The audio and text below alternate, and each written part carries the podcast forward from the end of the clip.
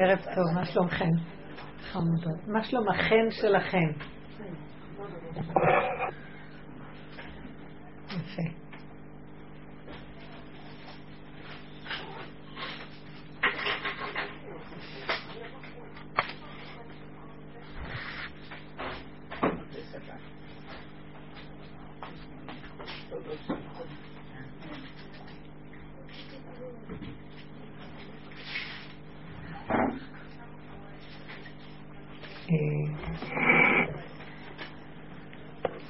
בעזרת השם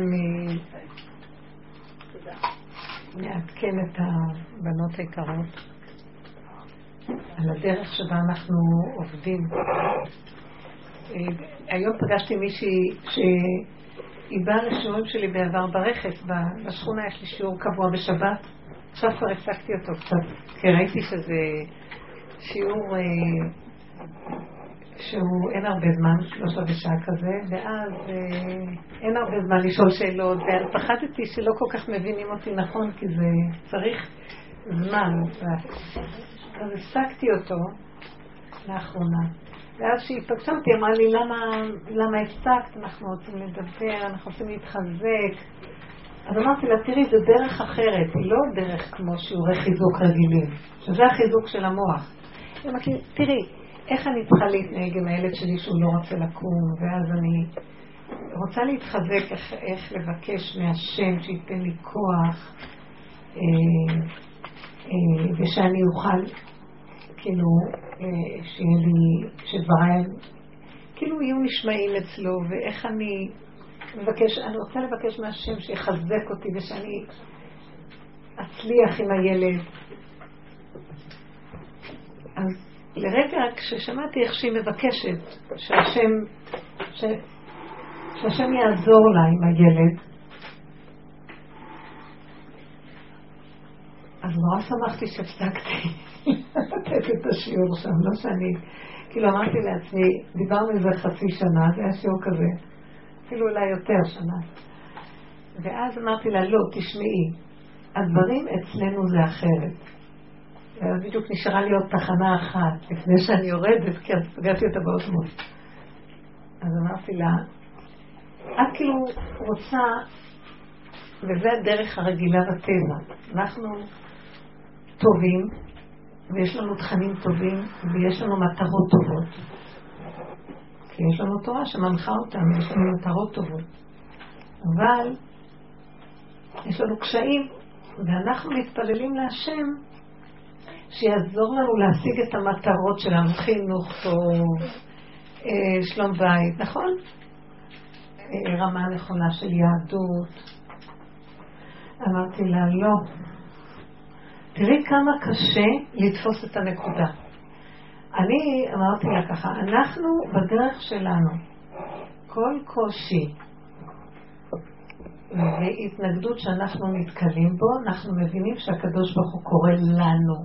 והאמצעי היה, השני היה אמצעי לעזור לנו להתעורר, על מנת לראות את עצמנו. מה לראות את עצמנו? לראות כמה אנחנו רוצים שהכל יסתדר לנו. לכבודו יתברך כמובן. אמרתי לה, לא, זה לא נכון. אנחנו עובדים ברמה אחרת. אנחנו לא רוצים להסתדר. אנחנו רוצים שהוא יתגלה בכבודו ובעצמו ויסדר לנו את המציאות. זה עבודה אחרת. ועבודת הסוף היא עבודת גילוי מלכות השם.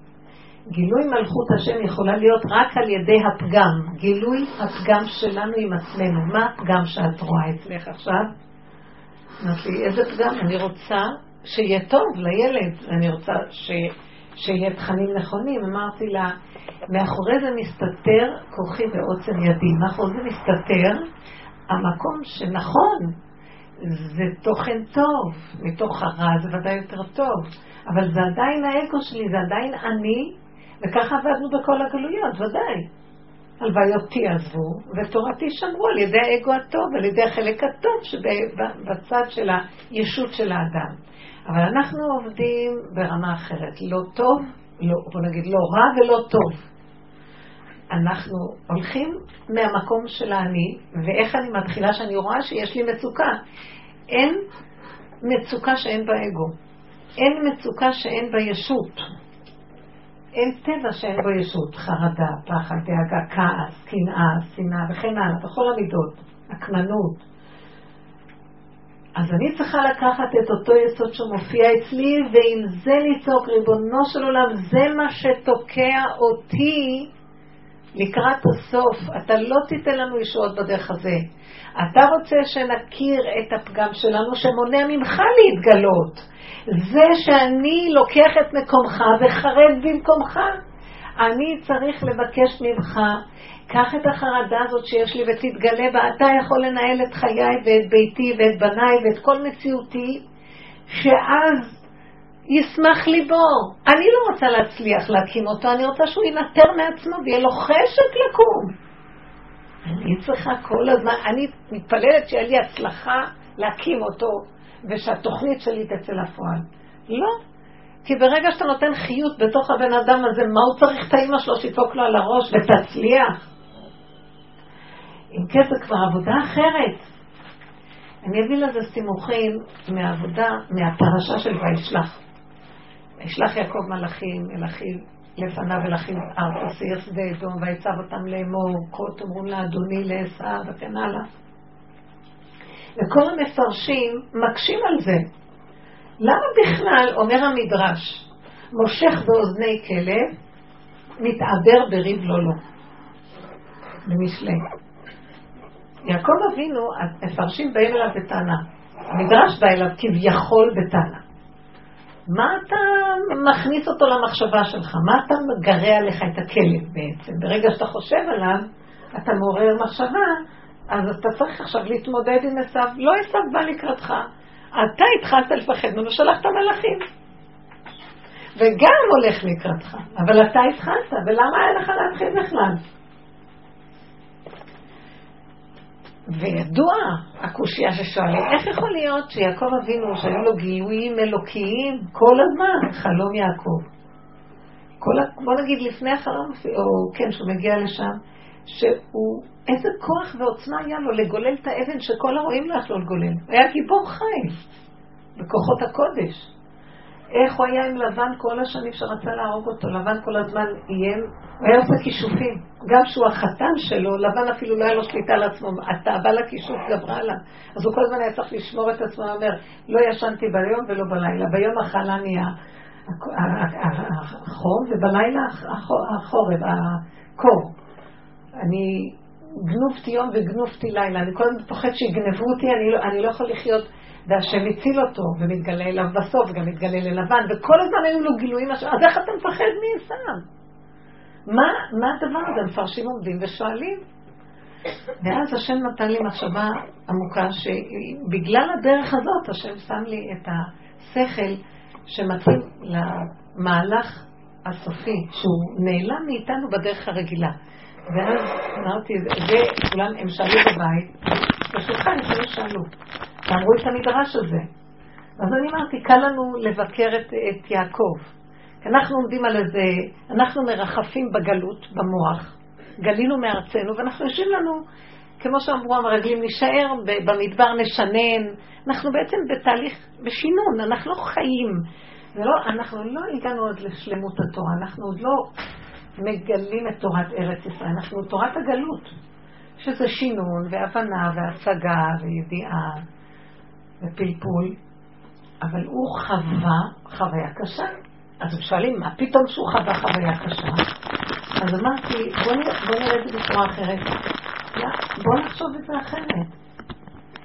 בעבודת האמת אנחנו מסתכלים ככה, השם הכניס לו את המחשבה לסם. לא שהוא בחר מחשבה לסם. הוא הכניס בו מחשבה של חרדה ואימה, עשו מילא את כל חלל המוח שלו. למה? כי זהו זה. בדרכו לארץ ישראל מבית לבן, הוא בעצם עוזב את תורת חוץ לארץ. הוא עוזב כל הגילויים המלאכיים וכל הרוחניות שהייתה והכל. כשבאים לארץ ישראל, זה הנהגה אחרת לגמרי. ארץ ישראל, האלוקות הוא סוג אחר לגמרי. זה גילוי שכינה בפועל ממש. עיני השם אלוקיך בת תמיד, מראשית שנה ועד אחרי שנה, לא כארץ מצרים. לא כמו ארצות העולם, שהם עוברים דרך השרים ודרך הנהגות המזלות, שגם אנחנו בגלות מקבלים בצורה הזאת, לא ישירות, אי אפשר לקבל ישירות.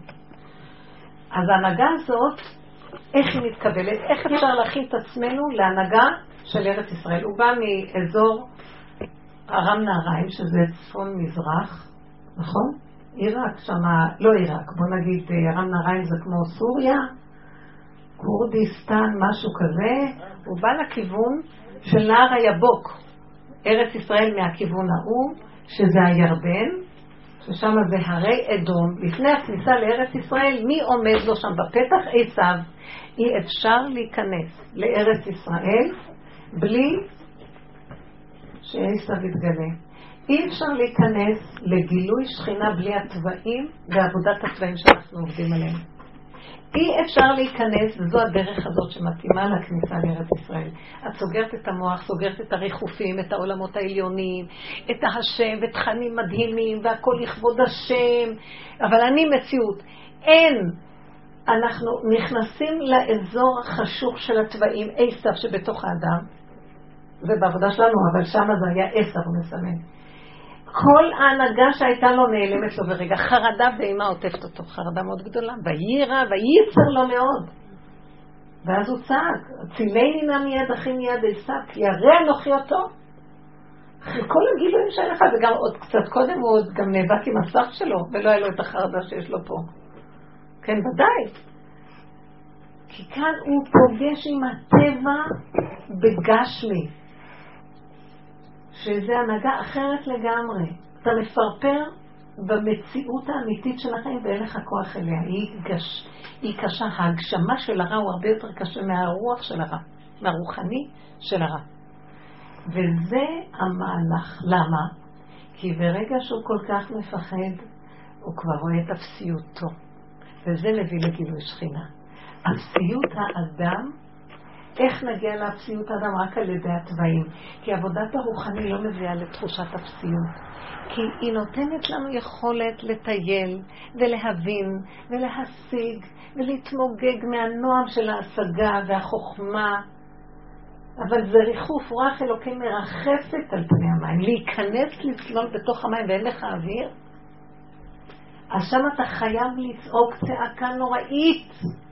שאתה לא יכול להחזיק מעמד. כל הגילויים הקודמים נעלמו כלא היו. הוא נשאר נברא, חסר, קטן, שאם רגע הסתרת פניך הייתי נבהל. וזה כרטיס הכניסה להנהגה של ארץ ישראל, קטנות, ביטול והכנעה. אז הכניסה לארץ ישראל היא מהלך אחר לגמרי מה שכל הגילוי שהיה לו בחוץ לארץ. זה דרך התוואים והיסוד שלהם. המרגלים, גם כשהם נכנסו לארץ ישראל, נתקלו גם כן בפחד והחרדה של התוואים. ואנשי מידות, כל שבעת הקליפות, שבעה עמי כנען, כל סוגי הקליפות. והם נבהלו מאוד, ובמקום את אותו רגע לצעוק, אנחנו לא יכולים, רק אתה כל יכול, ואז ההנהגה האלוקית מתגלה עליהם, הם הולכים לדבר ולהפיל מורך, להעביר את האנרגיה השלילית הזאת לתוך המציאות של המחנה, והם נופלים. וזאת העבודה, אנחנו בתהליכים שמאוד מאוד קרובים לסוף עכשיו. העבודה הזאת מביאה אותנו לסוף. כולם עכשיו עומדים במקום של, כולם מדברים אמונה. אני נסעתי אתמול לבני ברק, באוטובוס ישבו שתי נשים מתוקות. ואז אחת דיברה מאוד בחשיבות, וראיתי, וואי, היא מדברת כמו הדיבורים שלנו. היא אומרת לה, את תרצי? זה חולשה לרצות את השני, למה את צריכה לרצות אותה בכלל? לך יש עוצמה לעצמך. ראיתי איך היא גנבה את זה ישר על העוצמה שלה. זאת אומרת, לא משתמשים בפגם הזה של הטבע להכיר את, ה, את הקטנות ולצעוק להשם, אלא מה? כולם מדברים היום את העבודה, כולם מדברים על התוואים, כולם מדברים על המידות ומדברים על העניין של אמונה וזה, אבל מתוך הפסיכולוגיות שהמוח גונב את זה למציאות של יש לנו פתרונות ואנחנו יכולים. אז יש מאוד סכנה בתוך כל זה, כי גם את זה הוא גונב. להגיע מול הטבע ולהגיד, אני מרצה את הבן אדם הזה, מהשם אני לא מפחדת כמו שאני מפחדת מהבן אדם. איך אמר רבי יוחנן בן זכאי? שהלוואי יהיה מורה שמיים עליכם כמורה בשר ודם. שאתם אומרים שהבן אדם, שאתם מסתירים את עצמכם מהבן אדם ולא מהשם. כי אנחנו כל כך מגשימים את הבן אדם ועושים ממנו עבודה זרה, וזה המקום של החולשה שלנו. ואת זה צריך לראות ולהגיד ריבונו של עולם. זה לא כאילו אני אתגבר ואני לא אתן שאני ארצה. רגע אחד היא נראית לעצמה מתגברת, ואחרי רגע היא נגנבת בגאווה כזאת שהיא יכולה שלא לרצות. וזאת לא עבודה אמיתית, זה אותו דבר כמו אותה אישה שבאה לשוב ואמרה לי, אבל אני רוצה, תחזקי אותנו, כמו שהיה, אני אחר כך אמרתי חצי שנה, שנה אני מדברת על הדרך, אנחנו צריכים את החיזוקים האלה, איך, איך אנחנו יכולים, אמרתי לה, את רוצה עוד להתגבר ולהיות יכולה להפעיל את הילד ושהשם ייתן לך כוח להקים אותו? עד שאת מתפללת שהשם ייתן לך כוח להקים אותו. תתפללי שיתגלה השם בכבודו ועצמו עלינו, וכבר די עם היצורים האלה. כי עוד יש לנו את הרצון להיות במקום השם. אני האימא במקום השם. נכון שיש לי תפקיד, אני רוצה שהשם ייכנס בתפקיד. ילכנה השם עמנו. אם אין פניך עולות עמנו, אמר משה רבינו, אל תעלינו מזה.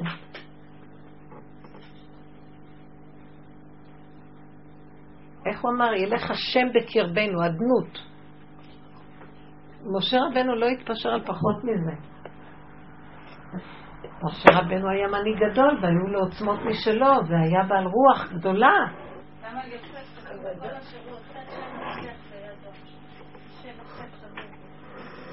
ברוך אתה אדוני אלוהינו מלך העולם שהכל נהיה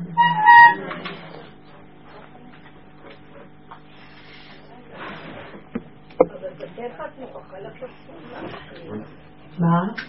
אבל בטבע את מוכרחה לעשות פעולה נפילה. את מוכרחה לעשות פעולה, אבל זה ההבדל. בטבע אנחנו עושים פעולה, וההבדל הוא שאת מקימה את הילד ואין לך תחושה של שייכות. מקימה, כי זה גולם שצריך להקים. אבל זה כבר לא את, עם העצבנות, עם החרדה, עם הפחד, עם הסערה. ומי מביא אותך למקום הזה? איך? מי מביא אותך למקום הזה? זה רק זה הוא מביא אותנו כאשר אנחנו מכוונים לכיוון הזה. אם את, אם את מכוונת, תן לי כוח, תן לי כוח, תן לי כוח. ברור שלא. בדרך שאדם רוצה ללך מוליכין אותה, יכול להיות שייתנו לה, אבל אני אגיד לך את האמת, נראה לי שהם כבר לא ייתנו גם. זה נראה אחיזת עיניים, כאילו לשעתו כאילו רגע יש, ואחר כך בניסיון חדש עוד יותר גרוע מפיל את האדם. למה אתן יושבות שם? אין לי כוח. לא, בסדר. זאת אומרת, את אומרת במילה אחרת, את תתבטלי, הוא יקום. ודאי, עכשיו להתבטל זה מאוד קשה. ודאי. אז עכשיו, מה זה ההתבטלות? עבודת ההתבטלות, אי אפשר להתבטל, הטבע מבטל אותנו. רגע שאת מסתכלת במצב של מצוקה, שמישהו הגיז אותך ויצא לך כעס, עכשיו, לא נורא שיצא הכעס. לא נורא שיצא הכעס. נורא שאת נשברת מזה שאת כעס. אלא העבודה היא להכיר ולדעת. אני לא יכולה שלא להישבר. איך?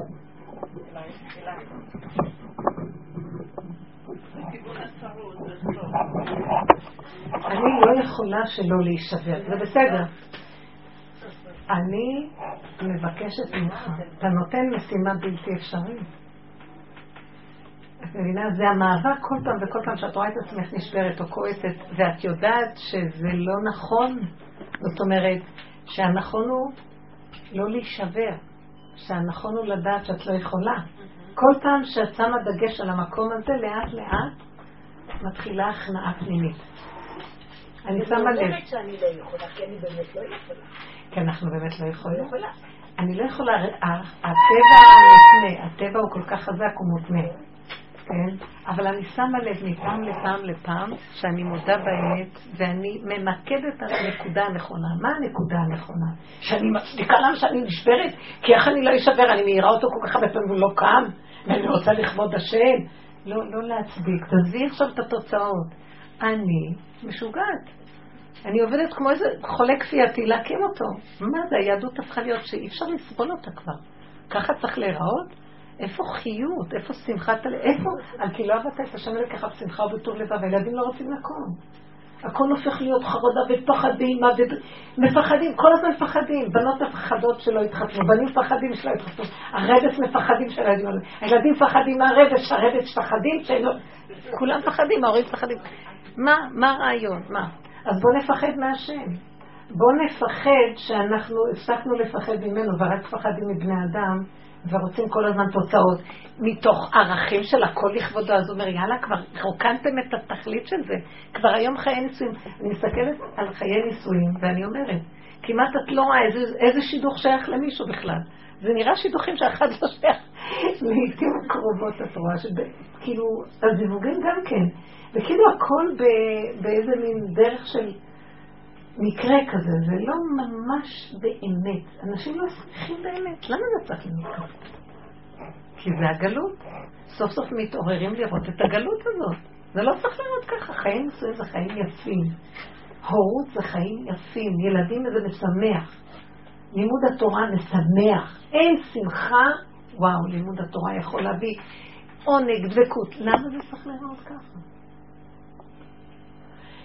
הכל מקרטע, כי אנחנו לא עובדים את השם, אנחנו עובדים איזה ערך שאנחנו חושבים שזה של השם. כבר, כבר איבדנו את הדבר העיקרי עצמו. בואו נראה איך נראה כל העניין הזה של לחתן היום. במקום שזה יהיה מלווה בכל כך הרבה שמחה, וזה נכון, בסוף כשמתחתנים יש איזו שעה של שמחה. לא להגיד שלגמרי לא, אבל גם כן כבר אנחנו כולנו, ההורים מקרטעים, כולם כבר אין להם... זה כבר, זה כבר נורא מותנה, כי החברות באות ומשמחות אז שמחים.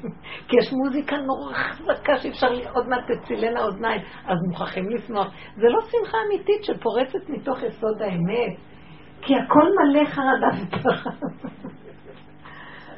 למה זה צריך להיות ככה? זה הגלות. צריכים להתבונן בזה, ועל זה לצעוק. למה צריך להיות ככה? כן. שיש לך מצב כזה שאת רוצה להעיר את הילד, את מתעמקת בזה, יש מצב שהקדוש ברוך הוא אומר לך, גברת, זוזי משם, זה לא המקום שלך, זה המקום שלי. אין לך מה, אין לך מה להתמודד, מה לך, זה לא המקום שלך, זה המקום שלי לסדר את העניין. ואין לך שום, אין לך שום צורך להתעמת ולבקש את זה. תסתלקי, זה המקום שלי, זה לא המקום שלי. נו, מה את רוצה להגיד? אני רוצה להגיד ש...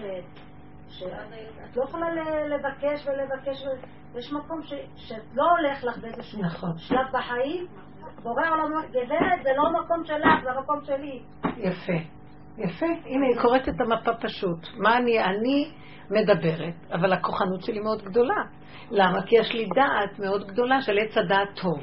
ואז אני כל הזמן מנסה להגיד, לא, אבל זה לכבוד השם, לא, אבל אני עושה דבר הכי טוב, לא, אבל... התוכנה של היהדות החיובית היא מאוד מאוד קשה לפרק אותה. נגיד, גם חיובי, גם שלילי. בוא נגיד, אפילו חיובי. תרפי, כי זה לא הולך. לא הולך. אז מה מה נעשה? אבל בתוך הרקע לא צריך להיות שיוורון כי זה לא הלך. כי ככה זה מלכתחילה, כי ככה אתה רוצה. מאוד קשה ההכנעה הזאת. אבל דעו לכם, זאת העבודה האחרונה שנשארה. זה הכניסה לארץ ישראל, כאשר עיסן עכשיו מתגלה בעיצומו. אני זוכרת שאמרנו פעם אחת בשיעור,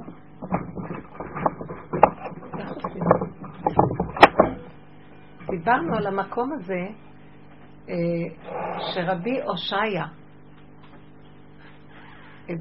בשירת הבריאה כתוב המדרש הזה. רבי הושעיה התענה 85 תעניות. כדי להבין את הכתוב, והכלבים הזה הנפש לא ידעו שבעה עתידים לומר שירה.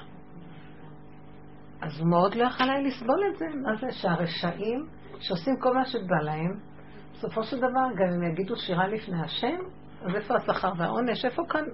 זו קושייה מאוד גדולה, אז הוא התענה.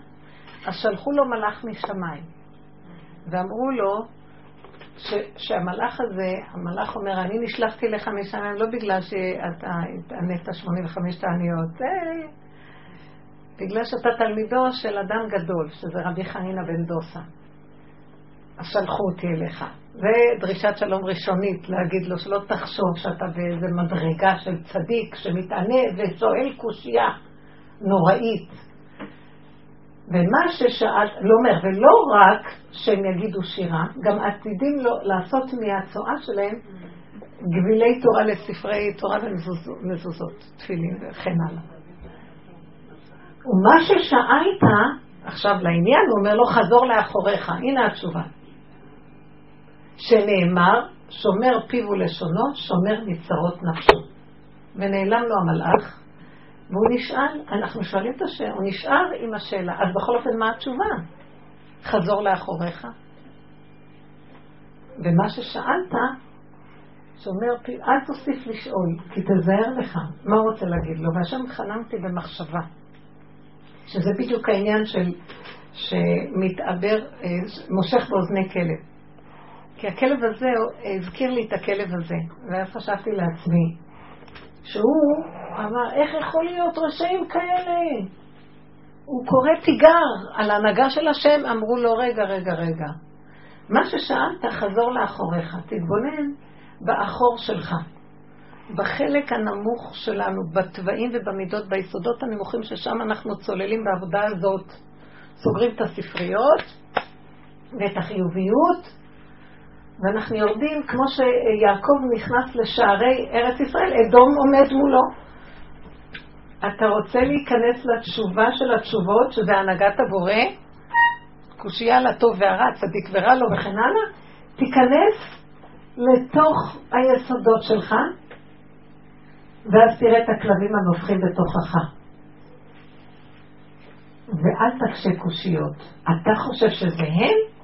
כי אם אתה תתחיל לקרוא, לשאול עליהם ולהגיד מה זה פה, יגידו לך מה זה פה, מי זה פה? אתה בדיוק אותו דבר, רק אתה מכוסה ואתה לא רואה. הם שם בחוץ כדי שאתה תראה את עצמך ותגיד אוי לי כי נדמתי. זה בעצם מראים לי אותי. אבל הוא התענה בתור צדיק. צדיק, יושב לו למעלה והוא מתחסד ומת... כדי להבין. אומרים לו, מה אתה כל כך מתחסד? רד אחורה ותראה מי אתה. אתה מתחתיך, בתח, בתחתיות שלך, במטמוניות שלך, יש לך בדיוק עזות כמו שלהם. ואתה חושב שאתה צדיק והם לא. נכון שאצלהם זה מגולה, ואצלך זה מכוסה, אוי לך מיום הדין בתוכך, שיסתמו את הפתוח ויפתחו את הסתום ויראו לך מי אתה. אז כדאי לך להתבונן זה כבר אתה. ואל תוסיף לדבר, כי אם אתה מקטרג על עצמך שומר פיו ולשונו, שומר מצרות נפשו. אל תגיד, איך אתם נראים? אתם רעים? יגידו לך, ואיך אתה? תעשה ככה, תעשה ככה, יעשו לך בדיוק באותה מידה ישר. אדם שאומר שלילה על השני, ישר עושים לו ואתה קשוט עצמך תחילה. זה הבחינה הזאת. כל הפוסל במומו פוסל. אז המקום הזה, זה המקום של להיכנס שם ולהתבונן באותם כוחות שלילה שיש בתוכנו, זה מביא את האדם להמון שפלות והכנעה. לא צריך לצום 85 תעניות. וואי, איזה גדול אתה. לא צריך. ההנהגה של הסוף זה לא תעניות. ההנהגה של הסוף זה תשובה, בבכי ובתחנונים יבואו. שבירת הלב. שבירת הלב, כי, כי הצומות וכל זה עושים את האדם עוד יכול להיגנב עוד איזו תחושת מדרגה. אלא פשטות, פשטות. הלוואי ונתאפק רגע אחד לא לחשוב רע לשני, לא כל שווה לדבר מילה שלילית עליו. גם אם הוא לא צודק והוא, והוא, העליב אותי, אז אני מבין שמגיע לי, כי השם רוצה את טובתי. כי ישמע חרפתו וידום, אז מזכים לו לעשות תשובה מאוד גדולה, דברים שיש בתוכו והוא לא יודע עליהם. הנהגה של שקט, דום להשם ויתחולל לו. כי ככה אתה רוצה. תתחנן. אם ייתן לך טוב, ואם לא, אז גם טוב. אמת ושלום יאהבו. שקט, שלום. תחפש את האמת. ואז יהיה לך גילוי של שכינה. כי השכינה מתגלה מודה ועוזב לרוחם, ההכנעה. השכינה של ארץ ישראל, הגילוי של השם בארץ ישראל היא גילוי של אמת, כי אמת מארץ תצמח, וארץ ישראל נקראת ארץ. שעליה כל כדור הארץ נקרא ארץ, ארץ. באנגלית E-A-R-H-T, נכון? זה ארץ, נכון? ארץ, זה ארץ, זה המילה ארץ. כל כדור הארץ על שם ארץ ישראל. וארץ ישראל על שם הארץ, שזה השכינה. ואמת מארץ תצמח. האמת שהיא חותמו של השם עם הארציות, מהמידות, ודווקא המידות הרעות. ובסופו של דבר שאנחנו מעלים אותם להשם, נכנעים, גם הרע נעלם, זה של השם. ואין עוד מלבדו. זו הנהגה של העתיד לבוא, ובאמת אנחנו רואים איך שהשם התגלה בתוך היסוד של עשיו. הוא רצה להרוג אותו, למשוך אותו, מה לא? והשם הכניס בו רחמים, התגלה כבוד השם במקום הזה, כי הוא העלה את הפחד להשם. מה יש בעבודה? זאת אומרת, למה אליי הוא לא מתגלה כשאני מעלה? תראי, אם את צוחקת, סימן שהוא יתגלה עלייך. איך אחרי כל זה את עוד צוחקת?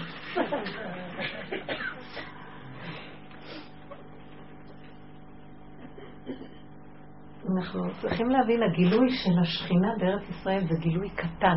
אתם יודעים מה זה גילוי קטן? האורות של חוץ לארץ הם גדולים. זאת אומרת, שום דבר לא מספיק לנו, רוחני, גבוה, גדול. אתם יודעים מה זה הגילוי של ארץ ישראל, שכינה בארץ ישראל? אנחנו, אם לא נקטין את עצמנו מהגדלות של הדמיון לקטנות, אז זה יהיה גרוע מאוד. מה, מה? הקטנות שאנחנו צריכים להקטין זה ככה. אם אחרי כל מה שעוד אני עוברת אני נושם, תודה רבה, זה שכינה. איך אנחנו עוד חושבים מחשבות, ויש לנו מרירות, כל היום מסתובבים עם מרירות. המרירות זה הגדלות של המחשבה. כולנו מסתובבים עם מרירות. מה שלא ייתנו לנו, מר לנו.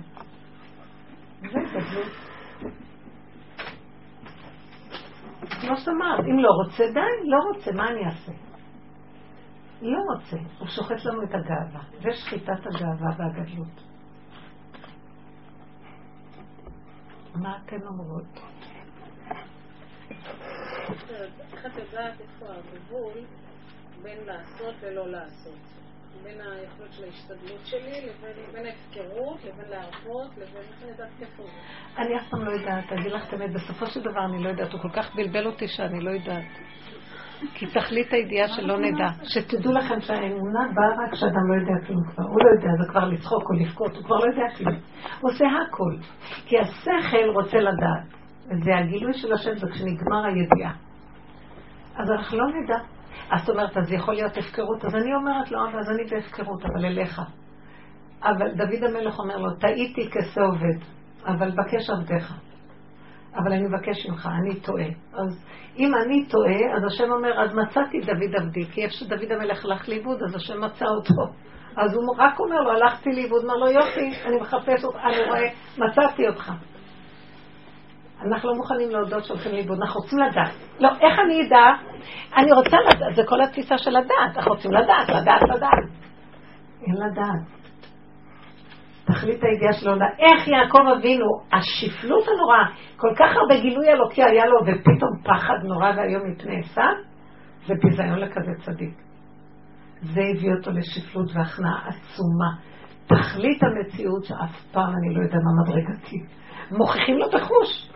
כאלה מדרגות רמות ונשגבות. מה, הוא נאבק קצת קודם עם המלאך של עשיו. וכשהוא מגיע לעשיו, חרדה ואימה משתלטים עליו, שבכלל אי אפשר להבין את זה.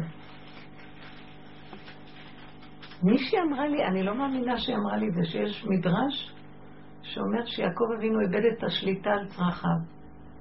אני לא יודעת, היא אמרה שזה כתוב באחד המדרשים מרוב פחד. איפה זה יכול להיות? אני לא יודעת. מישהי אמרה לי ממש שהיא קראה את זה. זאת אומרת, צריך להבין שהוא הגיע למקום של אפסיות וביטול, וזה זיכה לו את החותמת של השכינה כניסה לארץ ישראל. כי אתה ישר אחזת בפחד הזה בי, מהשם, ולא מול עשיו. זה, אז זה הפחד הזה מולך, המצוקה מולך, האין אונים מולך, החוסר ידע אליך, הבלבול אליך, זה בסדר. מה אנחנו עושים בטבע? הבלבול? נלך ליועץ הזה, נרוץ לכאן, נבקש מזה, מה את אומרת? נעשה לו נעשה. הלוואי והיינו יכולים רגע להמתין ולהודות באמת, לא יודעים, אין לי פתרון, אני לא מבין, אני תקוע. אני, אני מפחד להיות במקום של להודות שאני תקוע, אבל את זה גופה גם להגיד, הכל להתוודות אליו. אם אנחנו מוכנים רק להיות בינינו לבינו, עם כל גילוי האמת, בשביל זה הוא הביא את כל המצוקה. מה אנחנו עושים? לא נותנים למצוקה להיות אפילו רגע. טיפה הילד לא מתנהג טוב, מאבחנים אותו מאחד לאחד לאחד לאחד, שיהיה לנו איזה כותרת ונהיה רגועים. אה, מצאנו מה הבעיה שלו. אלכסוקיס פיברוזיס. אני לא יודעת מה זה. יש להם שמות. ואז זה נחשב, כאילו יודעים, אה, המוח כבר מבין. אה.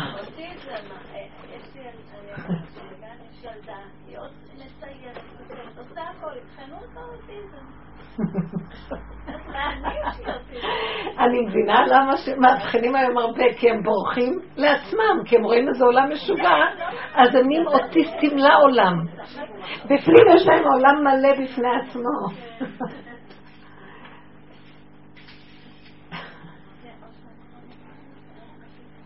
אם את תשמעי שיחה של שני אנשים מתקשרים, תגידי זה אוטיזם. אף אחד לא שומע את השני, רק כל אחד מספר לשני את מה שהוא רוצה לשמוע מעצמו. אני שמה לב לזה בשיחות באוטובוס, הרבה את שמה לב. זאת מספרת לה והיא צוחקת, אבל היא מתחילה לספר לה את שלה, וזאת עונה לה, אבל היא מספרת לה את שלה. וזה, ואף אחד כמעט לא מקשיב, כי לא רואה קשב אמיתי לשני. מצחיק. אז זה נקרא אוטיזם, כל אחד בתוך עצמו. אלה רואים שאין עם מי לדבר, אבל הם נכנסים לדלת אמותיהם, ושם לא חסר דבר.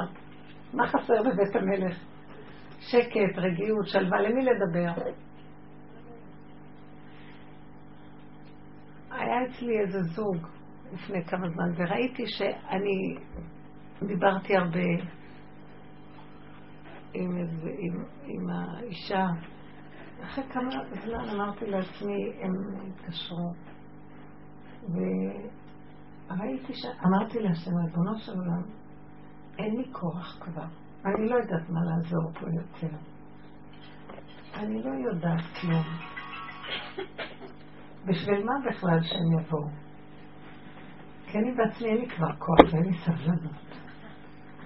כי ראיתי שהם, אף אחד לא מקשיב לאף אחד, וכל אחד נתקע בנקודה שלו, ומה שאני לא אומרת קצת, בסוף כל אחד לוקח את זה לעניין של לנגח את השני. ואני תקועה באמצע עוד קצת קט, גם יערפו לי את הראש ביניהם.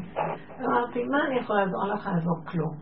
בכל אופן הם כבר הגיעו וישבתי, כל, כל הזמן שהם מדברים אני אומרת, אבל אני לא יכולה לעזור להם, אין לי כוח לעזור להם, אני גם לא מעוניינת לעזור להם, אני לא יכולה לעזור להם. כל הזמן רק העליתי אליו, אמרתי לו, אין כאן כלום ריבונו שלם. תראה, אם אתה לא תיכנס בתוך הסיפור הזה בלי שום צורה, כאילו, בלי שום, אני לא רוצה להתאמץ אפילו, חבל לי על הכוחות. אם אתה לא נכנס פה, חבל, למה הם באים? אני אין לי כוח לאף אחד. גם לא מעניין אותי, שאוכלו אחד את השני גם. מה אכפת לי אני כבר, די. ראיתי שאותם היה לי נורא כזה, לעזור לעולם, לאנושות, אחר כך רק ליהדות, בסדר, לא לאנושות. עכשיו גם לא ליהדות, לעזור למשפחה שלי, גם אכפת לי מהם כבר. לעזור לעצמי, גם זה נראה לי בדיחה. פתאום אני עומדת, והם מדברים, ואני זורקת חצי מילה פה, שם מילה. בסוף השיחה שלהם בינם לבין עצמם, שאני כל הזמן ביני לבין בוראי, הם, ראיתי שלקראת הסוף נהיה להם רגיעות, והם יצאו הייתה תחושה של גילוי שכינה. הם יצאו עם רגיעות, ועם אחדות, ועם איזו תחושה שהמצב שלהם לא גרוע בכלל. אני בכלל לא יודעת איך הם יצאו בכלל במצב הזה. ושיש להם תקווה, ובדיוק אני שומעת אותם מדברים, אז אולי לא, נעשה כך וכך, אז כך וכך. הוא אומר לה, נכון, אז היא אומרת לה, כן, כן, טוב.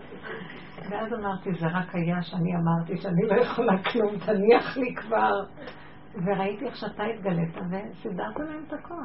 הם יצאו בהרגשה מרוממת.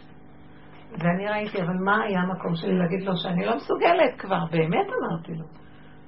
כאילו, די, אני מותשת כבר מכל הבעיות שלום בית אולי תתגלה כבר אתה בעולמך, כי אין לדבר סוף. זה לא יכול להיות במצב שלנו היום. גם אם לא יהיו בעיות, ימצאו אותן. וכל דבר מתעקש. פחים וצינים בדרך עיקש. אנחנו כל הזמן יש לנו פחים וצינים. שום דבר לא הולך טוב. אז הבן אדם צריך להגיד די. די. אני כבר, אתם יודעים, זה, זה מצחיק שבאים הרבה פעמים, אני אומרת, טוב, אז תזכרי את בית לבד והוא בית לבד ותחיו. כאילו, איזה עצות כבר עוד אפשר לתת? כל מיני דברים כאלה מוזרים. ונראה שאין כבר מה להציע. מה, לעבוד על הנפש? תעשי ככה, תעשי ככה, כן, תעשי ככה. עצות, כלום, כלום, לא עוזר כלום. רק הכנעה וביטול שלך להשם, שהיו סיבה להביא אותך לתשישות אימה, ואת זה אני מעלה אליו, אמרתי לו, לא יכולה, מה, מה, מה אתה מביא אותם? אני לא יכולה. רק אתה יכול, תיכנס לעולמך ותעשה פה סדר, אי אפשר ככה לחיות פה, איש את רעו חיים בלעו. ראיתי שזה עבד. והם יצאו כאילו תודה, לא דיברתי, בקושי דיברתי בכלל. מצחיק היה נורא. הם לא יכלו לדבר לבד, הם היו צריכים מישהו שיהיה נוכח. זה לא רק זה, זה משהו אחר נכנס כשכל הזמן התפללתי, אבל זו לא הייתה תפילה של רוחניות, תפילה של די, תעזוב אותי, כבר אין לי כוח, תיכנס לעולם שלך, מה אני במקומך? אני לא יכולה, אין לי כוח לעצות, ושום דבר כבר, גם עצות זה גנבת דעת, עצות יפות, פילוסופיות, פסיכולוגיות. אני מזהה שהכל באמת שקר. רגע אחד שלך, טיפת אור שלך, מסדרת את כל החושך הזה. די, תתגלה כבר. אפילו לדבר אין כבר כוח. זה המקום, אדם, כדי שיתגלה טיפת אור כזאת שהיא מאירה חושך גדול, צריך שהבן אדם יעשה את עצמו כלי, כלי זה כלה ונפסד. ראשון הכנעה. אני רוצה עכשיו דוגמאות. מה יש לכם להגיד?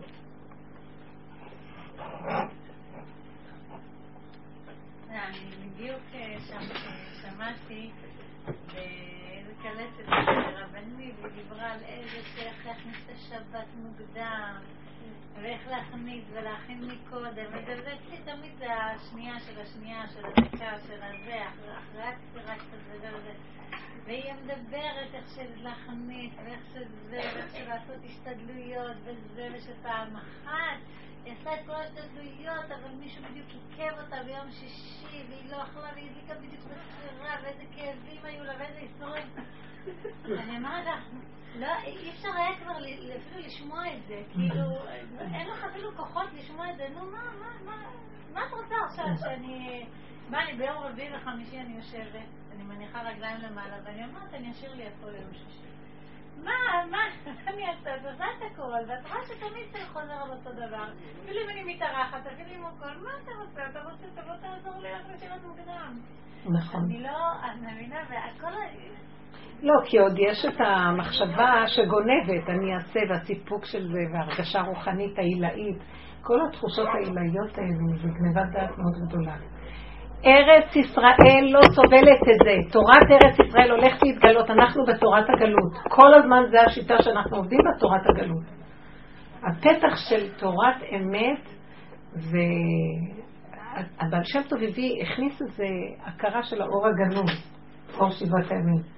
זה אור של אמת, שהוא בא מיסוד הבהמה שבאדם, הפשטות, בהמות הייתי עמך. אבל כל הגלות, בסדר, היינו צריכים לעבוד אחרת. עם המוח, עם השכל, עם ההרגשה ועם התחושה. ועכשיו זה הסוף של זה. אי אפשר, אין שם תוצאות. זה הדמיה, זה הדמיה רוחנית. האדם משכנע, זה סלף סוגסטיה כזה. זה, זה, זה אוטוסוגסטיה זה נקרא. שהבן אדם משכנע את עצמו שזה הרגשה וזה וזה, והיום גם את הרגושס האלה לוקחים, את הכל לוקחים, כבר לא נשאר כמעט כלום. בני אדם יכולים להתנפץ מרוב סכנה של לחפש מדרגות גבוהות, לחפש מקומות. אנשים ברוב המקרים, את רואה, אנשים צעירים עייפים ועושים את המינימום, אין להם כוח. אני לא רואה, אני רואה בנות של בית יעקב, אין להם כוח להתפלל אחרי שהן מתחתנות, בקושי הן חוטפות איזה תפילה, אין להם כוח. כי הן רצות, רצות, אין, אין כוח לכלום. מינימום של משהו. בסדר, אבל לא נתנו משהו אחר במקום, אז נראה שאין כלום. אז מה? קלטילפה אומרת לי, אני אני, אני נראית שאני עסוקה ברוטינה הנוראית הזאת שגונבת אותי, ואין לי רגע טיפת זמן לכלום, ואני פשוט כמו איזה מכונה שרק בהיסטריה רצה להכניס את הילדים, להוציא את הילדים, לגמור את זה, לעשות את זה, לסדר את זה מהר ולעשות את זה, ולה... כדי שמחר עוד פעם, טוב, אין לי אפילו רגע להתבונן, להסתכל. בסדר, זה, זה היסוד שבסופו של דבר אמור לשבור אותנו, בשביל מה כל זה? בשביל מה? בוא נגיד, טוב, מרוויחים איזה סכומים. כלום, מרוויחים כדי להתקיים, אז אפשר גם להתקיים בלי כל זה. מה? כדי להתקיים לא צריך את כל זה. אבל מאוד קשה גם לפתוח את המוח, לוותר על... מפחדים. זהו, אנחנו כלואים מכל הכיוונים, זה כמו לכודים בפח. לקראת הסוף מאוד מאוד מתגלה לנו הגלות בעיצומה. איך משחררים את הגלות הזאת? זה רק להכיר את השקרים ולצעוק להשם, להכיר את הפגמים. אני תקועה, ריבונו שלום, אני תקועה ברוטינה שאני אפילו לא יכולה, איך אמר פרעה, תכבד העבודה על האנשים, שרק לא יעיזו להתבונן ולהסתכל במציאות החיים. כל העבודה שלנו זה בכלל לא השני, זה רק להסתכל על עצמי ולראות איך אני נראית. למה בשביל לגדל שלושה ילדים אני, אני יוצאת מדעתי, עוד לא התחלתי לחיות בכלל. למה זה צריך להיראות ככה? יש איזה סיפוק, אני חושבת, בהתחלה עוד מהמקום הזה, כאילו, עוד, זה עוד הסוף של הגלות, נותנים לנו עוד איזה סיפוק לחיות ממנו, אבל זה רחוק מן האמת. זה תורת, זה תורת הגלות. תורת ארץ ישראל היא אחרת. זו תורה של לחפש את היסוד של הכרת הפגם ולדבר מתוכו להשם ולהניח. עבודת היחידה, והוא מסדר לנו את הסובב. כי באמת, הוא נתן ליחידה הזו גם תפקיד, חוץ מזה שהיא יחידה, יש לה תפקיד כאימא, יש לה תפקיד כאישה, יש לה תפקידים. אבל התפקידים לא יכולים להתבצע בלי הקשר אליו. כאילו בגלות חיללנו את הקשר שלנו ממנו, ואנחנו כל הזמן עם המוח מנסים למלא את החלל הזה על ידי האחריות וה... וכל התכנים הגבוהים. תורת ארץ ישראל זה לעמוד חסר אונים לחלוטין. טבע אחד שמשתלט עלייך מראה לך מי את באמת. כלום אחד גדול. כן. כשאת מדברת על זה, אז כשקראנו את הפרשה על יוסף, שהוא היה בבור, בבור אין מים, אבל הקרבים לנחשים יש. וזעקתי שם את השם, זה ממש המצב שאנחנו נמצאים חשיכה נוראה, ובתוך תהום של בור, ככה אני מרגישה, עם המון הקרבים ונחשים, ואין מצב, הוא רק יכול לבד להוסיף. אין מצב משם. את יודעת מה זה? הבור הזה הוא לא קיים. הוא דמיון. הוא דמיון.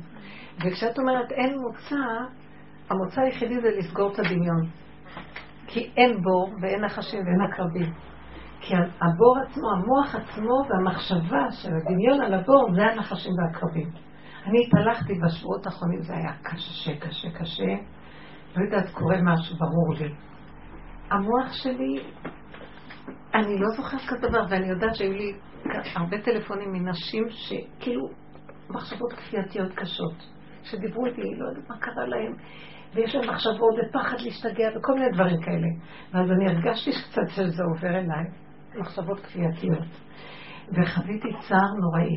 והבנתי שזה מהמהלך הזה, ואז הבנתי שאני בסכנה איומה. כי אני אמרתי להם, תסגרו את המוח, זה דמיון, ותתעקשו על ה... ועכשיו הביאו לי את זה, והגיע לידי איזה פיסת עיתון של מישהי, מישהי הביאה לי את זה, של איזה יומן שמצאו, של ניצול, לא ניצולת שואה, שהלכה בשואה באושוויץ. היא הייתה באיזה מחנה אה, באמסטרדם, שהגרמנים נכנסו להולנד, ושם הם סגרו גטאות של יהודים, ואחר כך משם לקחו אותם לאשוויץ. והיא כותבת שם יומן, והיא... אני מסתכלת במה שהיא כותבת, ואני רואה שהיא הגיעה לתכלית שלה, בתוך הימים הכי קשים שהיו שם. זה שכותב את הכתבה עליה, הוא, אה, הוא נצר לכל מיני משפחות של פרטיזנים ולוחמי הגטאות וזה. וכשהוא מספר עליה, כי היומן הזה נמצא, אז הוא אומר שהוא קורא לזה שהיא הייתה בייאוש. ואני אמרתי, אתה לא מבין בכלל איפה היא הייתה. היא מתארת, בחורה בת 27, היא מתארת מצב שככה, כל, כל אימת שהיא פותחת את המחשבה והיא רואה את הנתונים מסביב, היא לא יכולה להכיל אותם. זה האכזריות של הגרמנים הנוראית. היא לא אומרת אפילו פעם אחת את המילה גרמנים.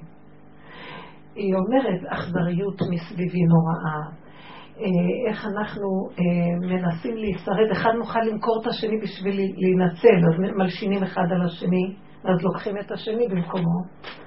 דברים קשים. היא אומרת שאני פותחת ורואה את האימה שיש מסביב, אני לא מכילה אותה, ואז אני מחליטה שאני לא אכנס למחשבה. וכל פעם מתארת שכשהיא לא נמצאת ב, ב, כביכול במציאות, איך שהיא נראית, במחשבות על זה, אז היא אומרת, ואז אני שוכבת בזרועותיהם הבטוחות של החיים.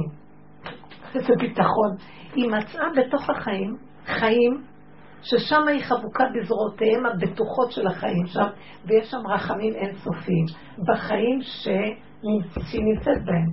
והיא אומרת, שמה אין אפילו מושג שנקרא אלוקים. אין מושג, מושגים נגמרו, אין מוח, אין מושגים.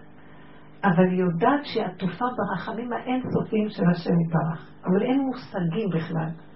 והיא אומרת, שמה זה השתלבות, אין לה כעס, היא אומרת, אין לי כעס על מה שקורה. היא לא, היא לא אומרת פעם אחת המילה גרמנים או נאצים, כלום. היא לא מכוונת עליה בכלל. זה כאילו אמונה פשוטה שזה הנהגה גבוהה, שהיא לא מבינה אותה, אין לה אה, טענה, אין לה מרירות. במקום איפה שהיא נכנסת אין שם קושיות, אין מרירות, אין כלום, יש השלמה, יש הכנעה, ואז היא מרגישה את החיים האמיתיים זורמים ועוטפים אותה, ולא אכפת לה, אין לה זמן ואין לה מקום. משם הובילו אותה לתאי הגזים, היא אפילו לא כותבת את ה, מה, זה היה שהיא הלכה לשם. כי היא לא הלכה לשם למעשה, במחשבה. כי היא לא הייתה במחשבה של הפחד, של החרדה, של האימה, אלא היא החליטה, היא עוקפת את זה. היא לא יכולה להכיל את זה. והיא נושמת. שימו לב, עד שהיא הלכה לתאי הגזים ושם, שנייה אחת, והיא התחילה לנשום לחיים חדשים. זה מהלך מדהים של אמת מאוד מאוד גדולה. הוא קורא לזה היא מיואשת, ואני יודעת שזה לא היה ייאוש. שהיא גילתה שאין מקום, היא מאוד עבדה על עצמה, רואים לפי המילים שהיא הייתה מאוד מחוברת לנפש, וחכמה למצוא איזה מקום שיכלה להימלט אליו, אין קושיות, אין טענות, אין מענות, אין חרדה ואין מתח ואין פחד ואין זמן ואין מקום ואין אני ואין כלום. והיא אומרת, אני מתמזגת עם הדגן הצומח, עם האדמה הפשוטה. ועכשיו כשזה נפל לידיי, זה מאוד עזר לי. גם לי היו כבר מחשבות כאלה. אמרתי, כאלה מחשבות כפייתיות לא יכולתי לישון בלילה. אני, אני נרדמת ומתעוררת מהמחשבות, נרדמת ומתעוררת, מתהלכת אנה ואנה, זה מסוכן אפילו. ממש חשבתי שמישהו יראה אותי עכשיו שאני לא בסדר. ואז צעקתי להשם, זה מחשבה כפייתית. אז אמרתי, כל מיני סוגים של מחשבות, על, דברים שלכם אי אפשר לתת, ככה וככה וככה וככה וככה. ואז צעקתי להשם, אני לא יכולה לעמוד בזה, אני לא, אני יכולה להשתגע מזה. אנשים יכולים להשתגע, זה בקלות. אני לא עומדת בזה, תרחם עליי, תסגור לי את המחלקה הזאת. אז הייתה לי מחשבה מאוד, אז ככה, אחר כך הלכתי לישון, נמתי, וכשהתעוררתי, הייתה לי מחשבה חזקה במוח, חזקה חזקה. אבן מה עשו הבונים הייתה לראש פינה. ואז ידעתי מה אני צריכה לעשות. להיות אבן. אבן. והוא נתן לי חוזק של הדמיה של אבן. ואני אני הולכת בחוץ, אני רואה מדרכה, אני אומרת, אבן, מתחילה מחשבה, אני אומרת, עמוד, עמוד זה טוב. תתמדגי עם העמוד, עם האבן, עם העץ. תתמדגי עם השולחן, עם הדומם. אתם לא יודעים איך שזה הציל אותי. ובעקשנות נוראית לא לצאת משם. כל רגע מחשבה ולהוציא אותך, תמשכי לה את הדקה. עוד פעם, עוד פעם, עוד פעם. וזה הביא לי מתיקות, כזאת מתיקות, שלרגע נעצרתי, לעומת הסבל שחוויתי קודם, אמרתי, גם עולם הבא וגם גן עדן לא שווה לרגע של הרגיעות ושלוות הנפש שהשקט הזה מביא. הבנתי מה זה לוותר על הכל בשביל רגע של שלווה אמיתית. אני לא יודעת מה זה עולם הבא, לא יודעת מה זה גן עדן, יודעת מה זה רגע של שלוות אמת, שאין בו חרדה, אין בו פחד, אין בו מחשבות ואין בו כלום. יכולתי להכיר תודה לבורא עולם שאי אפשר לתאר. וכל הזמן מאז אני מאוד מפחדת שטיפה המוח לא יפתח לי. עוד פעם, עוד פעם, עוד... זה מאוד קשה, כי יש גלים חזקים. ואז יכולתי להבין אותה מאוד מאוד באיזה מקום. היא הייתה כמו שהיה עם רבי חנן וסרמן, איך הוא יכול היה להיכנס לתאי הגזים, והוא אמר לחברים שלו שאסור לנו, שתהיה לנו מחשבה אחת של פסול ופיגול, שלא תפגום את הקורבן, כי אנחנו יכולים לחשוב איזה מין הנהגה הזאת, תלמידי חכמים כאלה זו תורה וזה שכרה. תחשבו רגע, וזה רגע אחד. רגע אחד, אדם לא זוכר כבר כלום. השקט של רגע שלפני. כל ימיי הייתי אומר, מתי תבוא לידי ואקיימנה.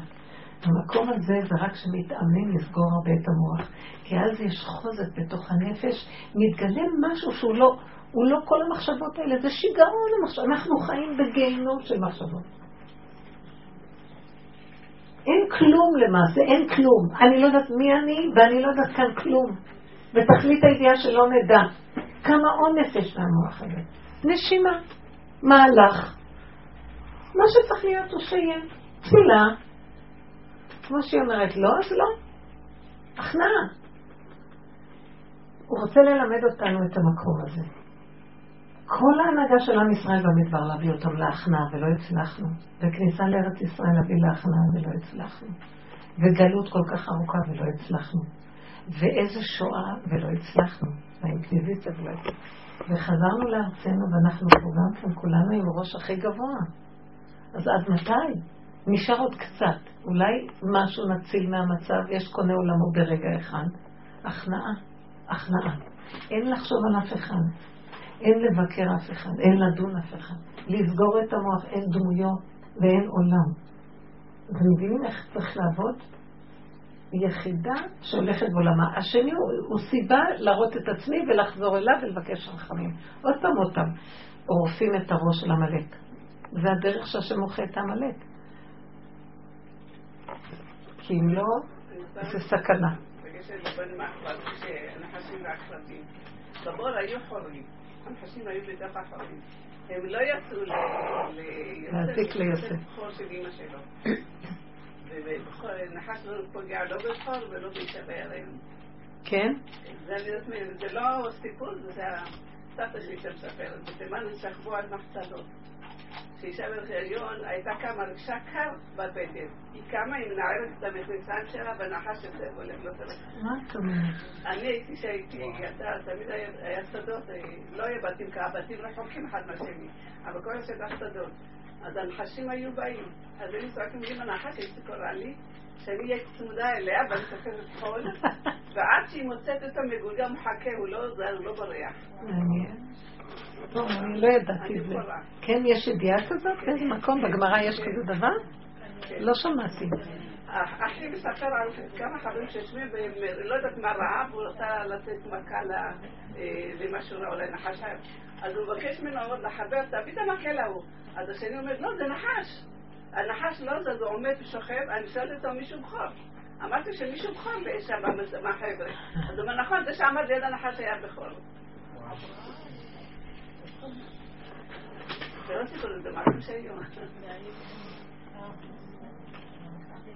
לא צריך לפגוע בהם גם, שהם הולכים לסמניה.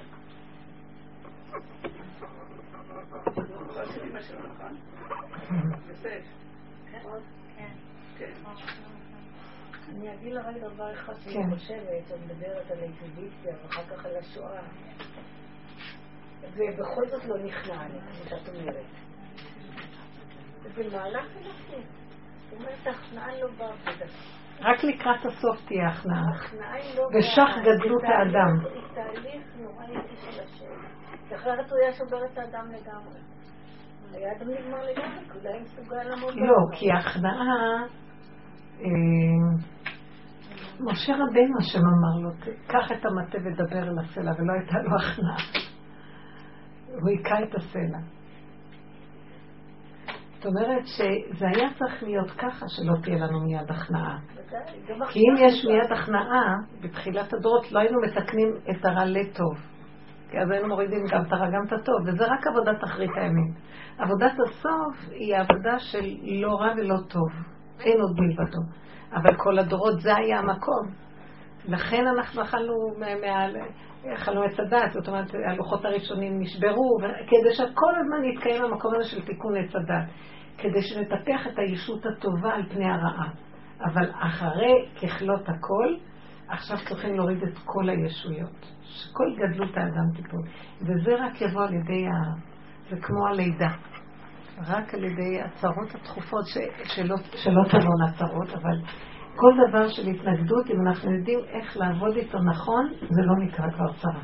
השלמה. להרפות. מה פירוש? ההתנגדות לדבר. ההתנגדות באה מצד היצר הרע, היצר הרע הוא הכוח המנגד. ההתנגדות לדבר, להרפות, לא לריב עם היצר הרע. לא ללכת נגדו, לא להתגבר. להרפות, לעזוב, לבקש מהשם, תבדקי את עצמך ותראי אין אונים, אני לא יכולה. אנחנו חייבים לעשות עבודה של הכנעה, של הרפאיה, של חזור לאחוריך. לא, כי המוח יש לו המון כוחנות ומלחמה במוח, כוח. רוצה לכבוש על ידי כוח. אתם מבינות? לא ללכת עם הכוחנות, לה, להסכים להרפות. אז אני פראייר, הוא ינצל אותי, לדבר להשם. אני לא פראייר. בסוף השם יכבוש את כולם, חללים חללים. אבל האדם לא ילך עם הכוחנות שלו לבד לסדר את העניינים. כל מצוקה שיש, לקחת אותה ולענות אותה להשם, לא ללכת בכוחנות. והרבה פעמים זה, זה תהליך, זה תהליך, בגלל שהרבה פעמים אנחנו לא יודעים איפה הגבול, כמו שאמרה, איך נדע איפה הגבול. אז אה, המכה מראה את הגבול. לא יודעת, את הולכת, את רואה, הקו עוצר אותך. לא, אז לא.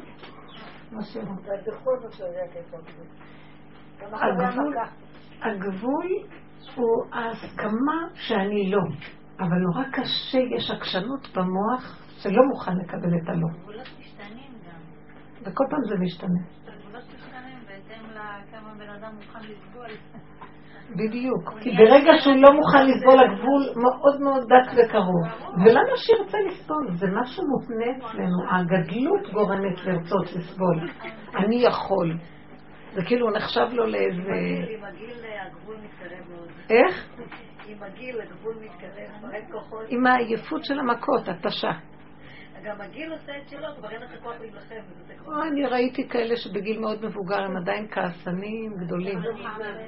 אם לא עובדים בצעירותם זה לא ילך בזקנותם. אפילו שהם לא יכולים בפיזי, אבל בנפש יש להם כעס גדולה. לא, כעס זה דוגמה. אם נניח ישנה איזושהי בעיה. איך? נניח שישנה איזושהי בעיה עם ילד בבית הספר. לא נניח, אוקיי, יש בעיה עם הילד בבית הספר.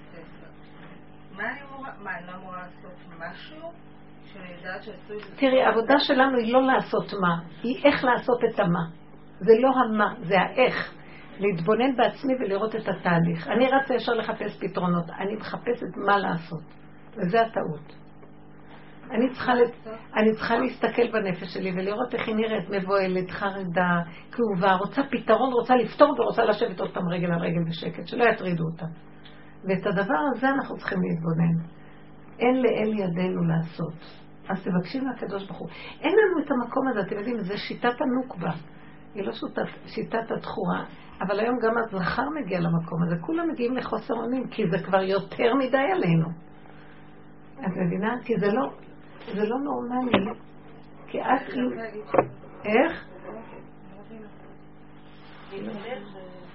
כי... אני לא מבינה, אם ישנה בעיה שרק אדם מבוגר יכול לעזור, בעיקר אם מדובר בילדים צעירים. ואת חושבת שיכול לעזור? מה שאני עושה? כן. הוא יכול לעזור לזה? כן. ראית תוצאות שעזרו? ראיתי תוצאות גם בעבר. אז לכי, שוב. מה הבעיה? לא, כל העניין שלא לעשות ורק... זה מתאים רק לאנשים שהלכו וראו שזה חוזר שוב, משהו בתוכם נשבר מהמקום הזה. אף אחד שיש לו בשיא ההון והמרץ והכוח לא יבוא לדרך הזאת אם עוד יש לו כוחנות. בבכי ובתחנונים יבואו.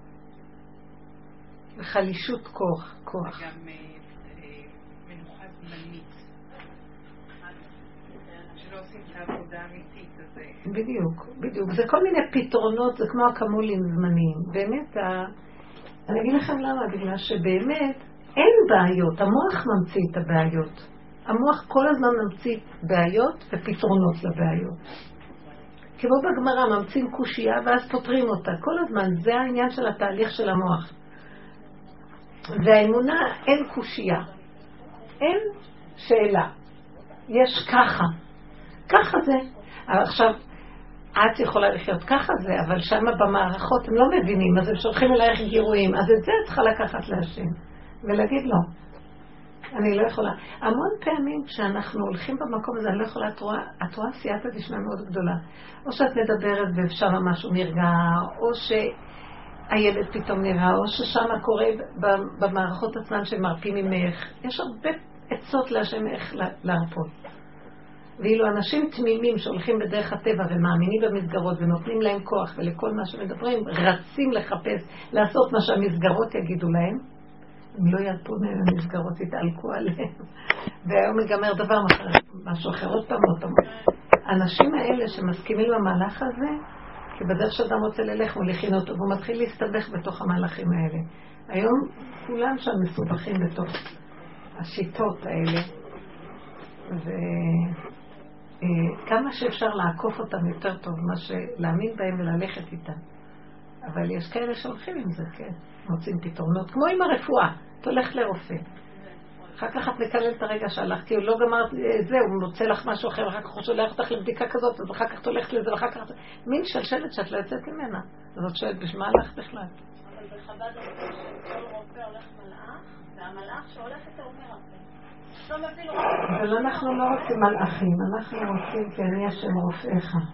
הלוואי.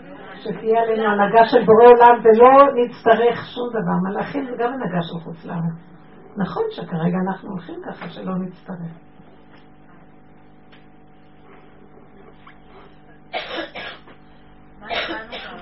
איך?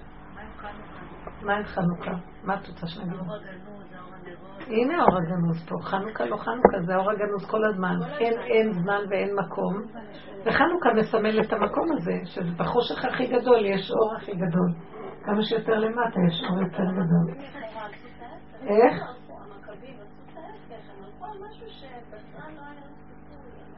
הם הלכו בדרך הזאת. הם לא הלכו בדרך של שכל. ולא בדרך של פתרונות. כי זה לא היה פתרון המצב הזה, זה היה גבורת הלב כשהגיע להם תסכול מאוד גדול מכל המציאות, והם צעקו להשם מהתסכול הנורא. וזה עורר אור גדול. בוא נגיד ככה, שאדם נכנע, בעצם זה המטרה של כל העסק הזה. נכון. למה הכנעה? כי אז מלכות השם מתגלה. יפה.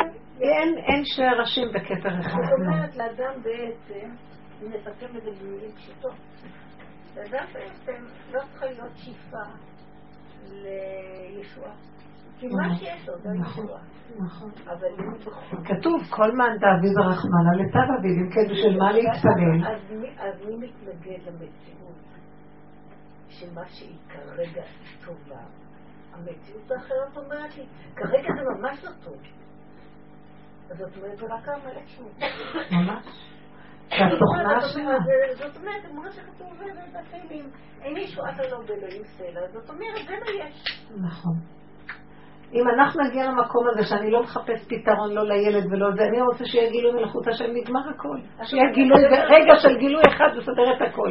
למה אנחנו לא מתעקשים? בנקודה שאת אמרת, בשעה הזאת, בתשיעי, ביום התשיעי, השעה התשיעית, הרגע התשיעי, אני לא יודעת מה היה. אמרתי, אז על מה נבקש? כל אחד התחיל לחשוב על מה הוא יבקש. אמרתי, תעשו גילוי מלכות שמיים. כי אין שום דבר אחר על מה לבקש. מה? כי ברגע שיש את זה, יש. אז את בכל זאת אומרת, שהוא סביר, אז את בכל זאת עושה שינוי. ודאי, שהוא יתגלה. לא. שהוא יתגלה ויהיה את סדור. אומרת ככה, אני אומרת אחרת, אני אומרת שההכנעה היא השלמה, מה שעכשיו, השם אומר זה טוב, כי שמה השם מתגלה. אז את בכל זאת רוצה שהשם מתגלה וישנה את המציאות. אני אגיד לך את האמת, הוא יתגלה, כן. והגילוי שלו ישנה אצלי מציאות. אומרת, אני אקבל את הכל כמו... כן, הוא ישנה לי את הצורת חשיבה, צורת הראייה. פתאום אני רואה שבעצם זה הכי טוב שיכול להיות. העיניים ייפקחו. נכון. לא דבר. הנה זה אלוקינו, זה אלוקינו לא קיווינו לו. זה גילוי כזה של אה, ממש, ברור. וזה דבר גדול. אין קושיות, אין ספקות, אין מצוקות ואין שאלות. ידוע שנדמה לי שזה היה תלמידו של הרמב"ן. שניהם, הרמב"ן ותלמידו, אמרו אחד לשני שמי שיפטר ראשון, יש כמה קושיות שיש להם ב- ב- ב- במטיפתא דרקיע ששם הם רוצים תשובות. אז מי שיפטר קודם ישאל ויבוא להגיד לשני. אז ככה היה שהרמב"ן נפטר נראה לי, אז הוא בא לתלמידו ואמר לו, אמר לו, נו, מה, מה עלה עם השאלות ששאלנו? אז הוא אמר, כשהגעתי למעלה, נפתרו כל השאלות והקושיות לא היו. ראה את האמת. אז גם כאן פה יגיעו, שזה לא קשר. אין קושייה, קשה, נגמר המילה קשה. אין קשה. איך שזה ככה. אבל ברגע שאת מתפללת, אני מבקשת, אני רואה כל פעם שיש לי מצוקה, אני רואה באיזה תרבות קשה אני חיה. כי המצוקה שלי היא שאני רוצה משהו, כפי שההנהגה של התרבות שלנו רוצה. אני רוצה ככה ולא ככה. אם הייתי גרה בהונולולו, התרבות תהיה אחרת, אולי הייתה לי מצוקה בצורה אחרת, אבל המת... הסובב שלנו וצורת החיים שלנו עושה לנו מצוקות. ואני מתפללת, כל יום אני אומרת מחדש, אני יודעת איפה יסוד האמת נמצא, אבל אני גם נמצאת ב, במשפחה או בסובב, ש, שזה לא רק אני לבד, וזה המצוקה שלי. אני לעצמי, מה אכפת לי? זה המצוקה שלי. ואז אני אומרת לו, אבל אני, נתת לי חוץ מזה שאני לעצמי, ביחידה שלי יש גם תפקיד פה, ואני לא יכולה לעמוד בזה. כי אני רואה כמה שקר יש בכל ההנהגות האלה, וזה עושה לי מצוקה, ואת לא יכולה לא להלך כמו שכולם בשקר. אז אמרתי לה, אני לא יכולה לשאת את זה, זה הורג אותי, אני לא יכולה. אני לא יכולה לא להיות כמוהם, ואני לא יכולה להיות כמוהם. אני לא יכולה כלום, אוי לי מיצרי ואוי לי מיוצרי. לא עומדת בכלום. ואני מבקשת רחמים שהשם יאיר עליי, שיתגלה, כי אני לא יכולה. אני גם לא יכולה להגיד, אה, אני כבר יודעת את האמת, זה בגללם הכל.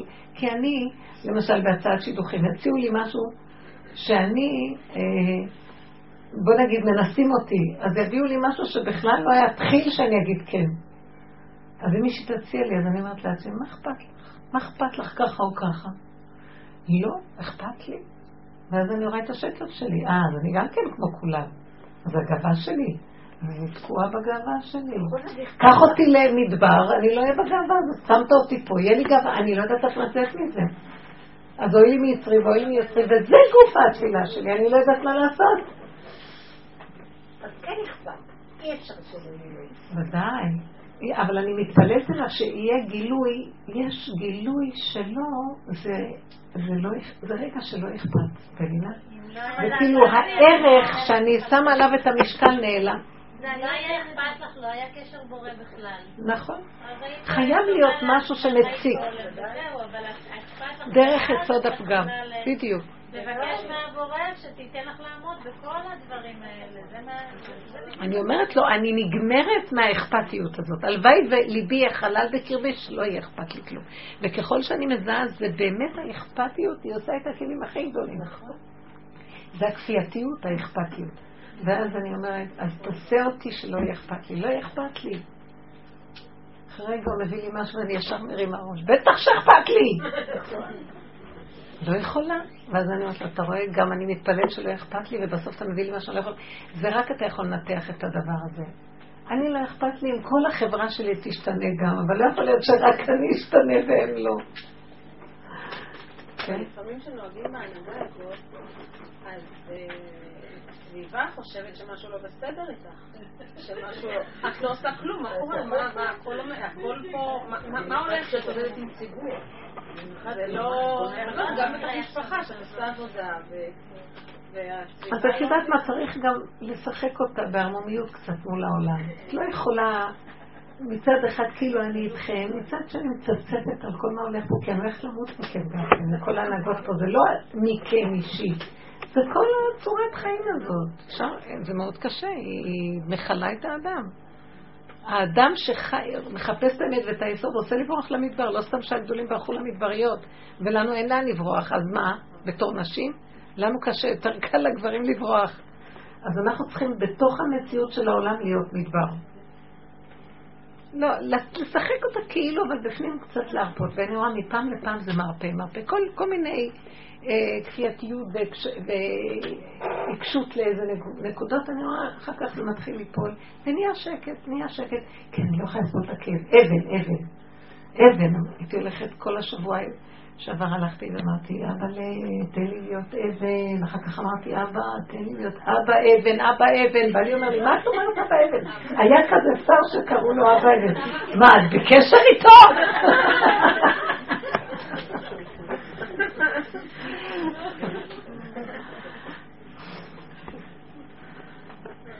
בכאב הוא עוד מקנא שאני בקשר.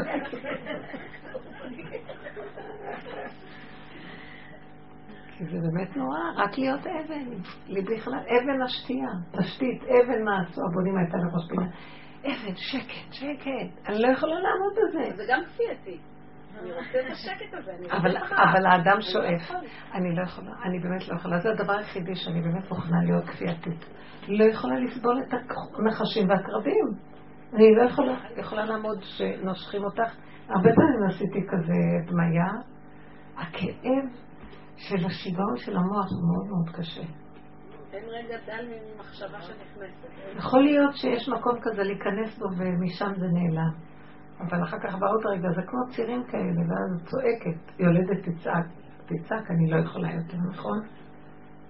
נגיד לה, טוב, כנסי ותנשמי בשקט, היא עושה את זה, אבל עם כל זה יש קושי.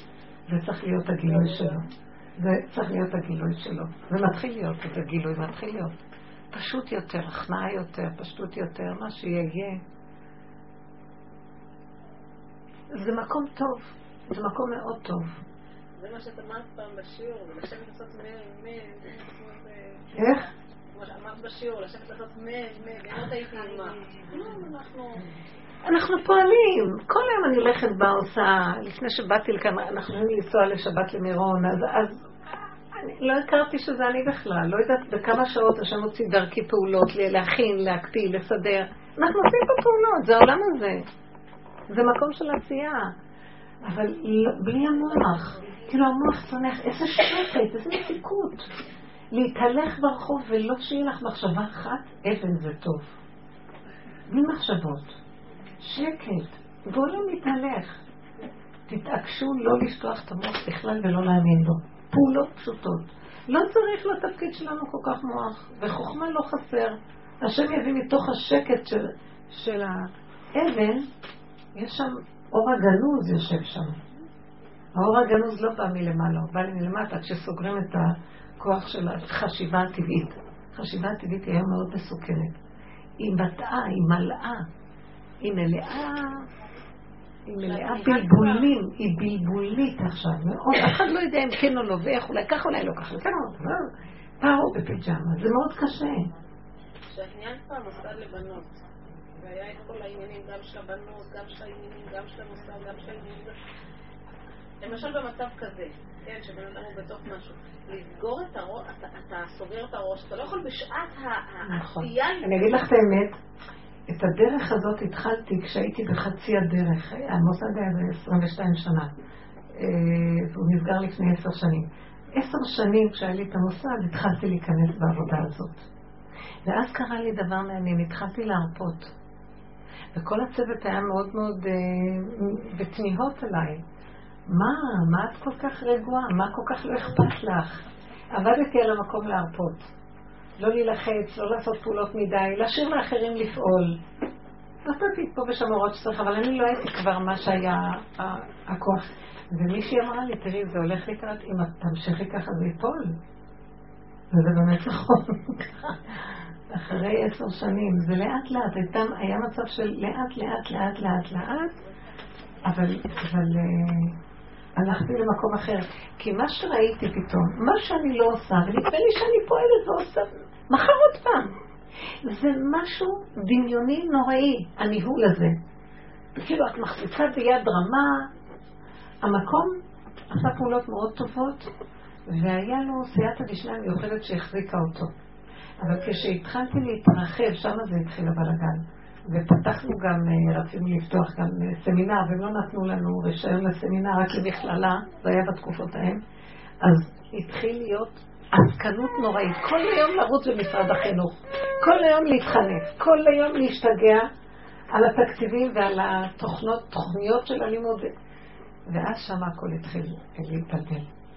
ואז ראיתי, אני משתגעת, זה בכלל לא, זה לא מקום. כל מה שלא עשיתי כאילו יד נעלמה בחשה והפכה את הכל. ולמחרת עוד פעם תעשי סזיפי כזה, משוגע. ואז ראיתי, לא, אי אפשר. אז זה, לפחות הצעתי את נפשי. אז ממקום כזה של, למשל, כשאתה מדבר, אבל כל אישה מנהלת גם את המוסד שלה בתוך הבית. והיא חייבת, אני חושבת שהיא מרפה, אז מה היא תעשה? את יודעת מה קרה לי גם במוסד הפרטי שלי, בוא נגיד, באמת נכון שזה, אז נכנסתי פה, היו לי עוד פעולות, אבל בהתבוננות הולך וחסר. פחות ופחות אני עושה. פחות אני עושה, אבל אני עושה בלי הכפייה. כאילו, אתם שמות לב מה קורה? אולי אתם גם עובדות על זה. פחות ופחות אני לחוצה מהלכלוך והניקיון, פחות ופחות אני לחוצה מהבישול, פחות ופחות אני לחוצה מהאורחים שבאים, פחות אני עסוק, פחות אני בסערה של לחץ מוחי כתוצאה מהנתונים. אבל מה שקורה, שכן, דברים מתבצעים, אבל בקטן יותר, הכל מצטמצם. פחות סערה, פחות, אז יש צמצום יותר גדול, פחות פעולות, פחות התרחבויות, והדברים מתבצעים. אני פחות אימא ממה שהייתי קודם, אבל השכינה נכנסת, נהיה אימא מסוג אחר. הולך, ברוך השם, וכולנו שמחים ומאוחדים והכל, ואוכלים, שאתם הולכים ובאים לכם, וכלום, מה צריך להיות כל כך עם ישות בשביל שהדברים יתקיימו? יש מי שמקיים אותם. זאת אומרת, זה הלוך וחסור של הישות.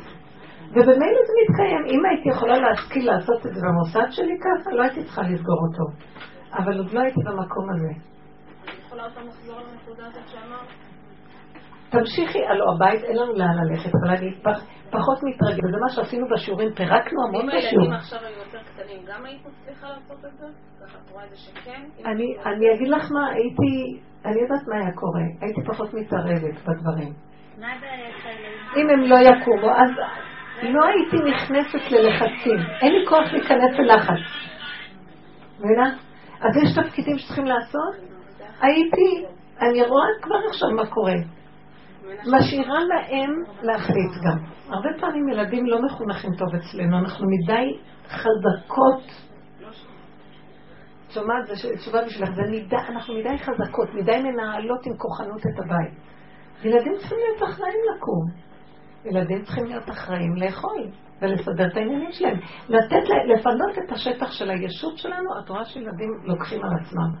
בגלל שאנחנו מדי, גם, גם בזוגיות, האישה היום היא שלטנית, יש לנו הרבה, הרבה שליטה, הרבה כוח, הרבה, אנחנו חזקות במעמד שלנו, ואנחנו נופלות בכיפה. משתלטות על הילדים, על הבעל, על הכל, ולאט לאט דוחקות את רגליהם, ואחר כך אנחנו צועקים, אף אחד לא עוזר לי! אף אחד לא... אתם לא... אתם... אתם... אולי תספר להם סיפור. אני יודעת, הרבה פעמים שהוא רצה לספר סיפור, אמרתי, זה ארוך מדי, אז זה זה כבר מאוחר, או כל מיני דברים כאלה, טוב, אז מה את רוצה? או שאת תספרי שתתני לי לספר. כל הזמן אנחנו מבקרים את השני, ויש לנו מה להגיד, איך שזה צריך להיות לשיטתנו. יש לנו, אנחנו מושלות בכיפה, אז למה שהצד השני לא יחלש והכל נופל עלינו? ואז אנחנו צועקים גבעד, מה, הכל נופל עליי, מה זה פה? ברגע ייכנס מישהו למטבח, תעיפי אותו החוצה ברמות, לא סתם. אז, אז את זה לראות ולהתבונן. אני זוכרת שהתבוננתי שאני לא יכולה לסבול שאף אחד יהיה במטבח. לי אין בנות, מזל. בנות אוהבות להיכנס למטבח. עכשיו, אז, אז הבנים האלה נכנסים. וכשהתבוננתי וראיתי איך שאני לא יכולה, אז ראיתי לאט לאט, אני צריכה להתאפק ול... זה, עבדנו על זה המון בשיעורים. איך לא לתת לכוח הזה לצאת ול... אז הוא, הוא, הם החליטו להכין צ'יפס ולכלכו לי את הכל וצ'יפסים והם רוצים להכין את הצ'יפס איך שהם רוצים לזרוק מלמעלה את זה, כן? החוויה, החוויות, הכל. והייתי צריכה לעצור, להסתכל ולהשתגע ולצאת מה... אז אמרתי, אני אעשה סיבוב, אני לא... המון תרגילים עצמיים. לאט לאט זה התקטן. מקסימום אחר כך חוזרת משפריצה קצת ומנקה ונגמר. אבל הכוחנות על השליטה, זה נורא. את רוצה שככה יראה השולחן שבת, וככה, לא ככה ולא ככה, ואני כאן שיהיה ככה, שלא יהיה ככה, שלא יהיה זה. המון פעמים ראיתי הניקיון, איזה דמיון יש סביב הניקיון. זה דמיון נוראי. ממש עבדות. משבוע לשבוע אני מעבירה איזה סמרטוטון בקושי, לך. ותדעו, מלוכלך ויש אבק, אבל אנשים באים, פעם, איך לי, איך, אף אחד לא רואה, רק הדמיון שלי רואה שזה מלוכלך. למה לי לדעת בכלל? פעם בפסח עושים ניקיון, מה? לא, אין לזה סוף. זה לא נורמלי, הדמיון שנכנסנו אליו, או הבישולים, או החנות לשבת, מה זה פה? את יכולה להקציב שעתיים במטבח, לא יותר. לא, לעשות עבודות כל הזמן, ולא להתרחב, וגבוליות. בסדר? כן. שהוא לא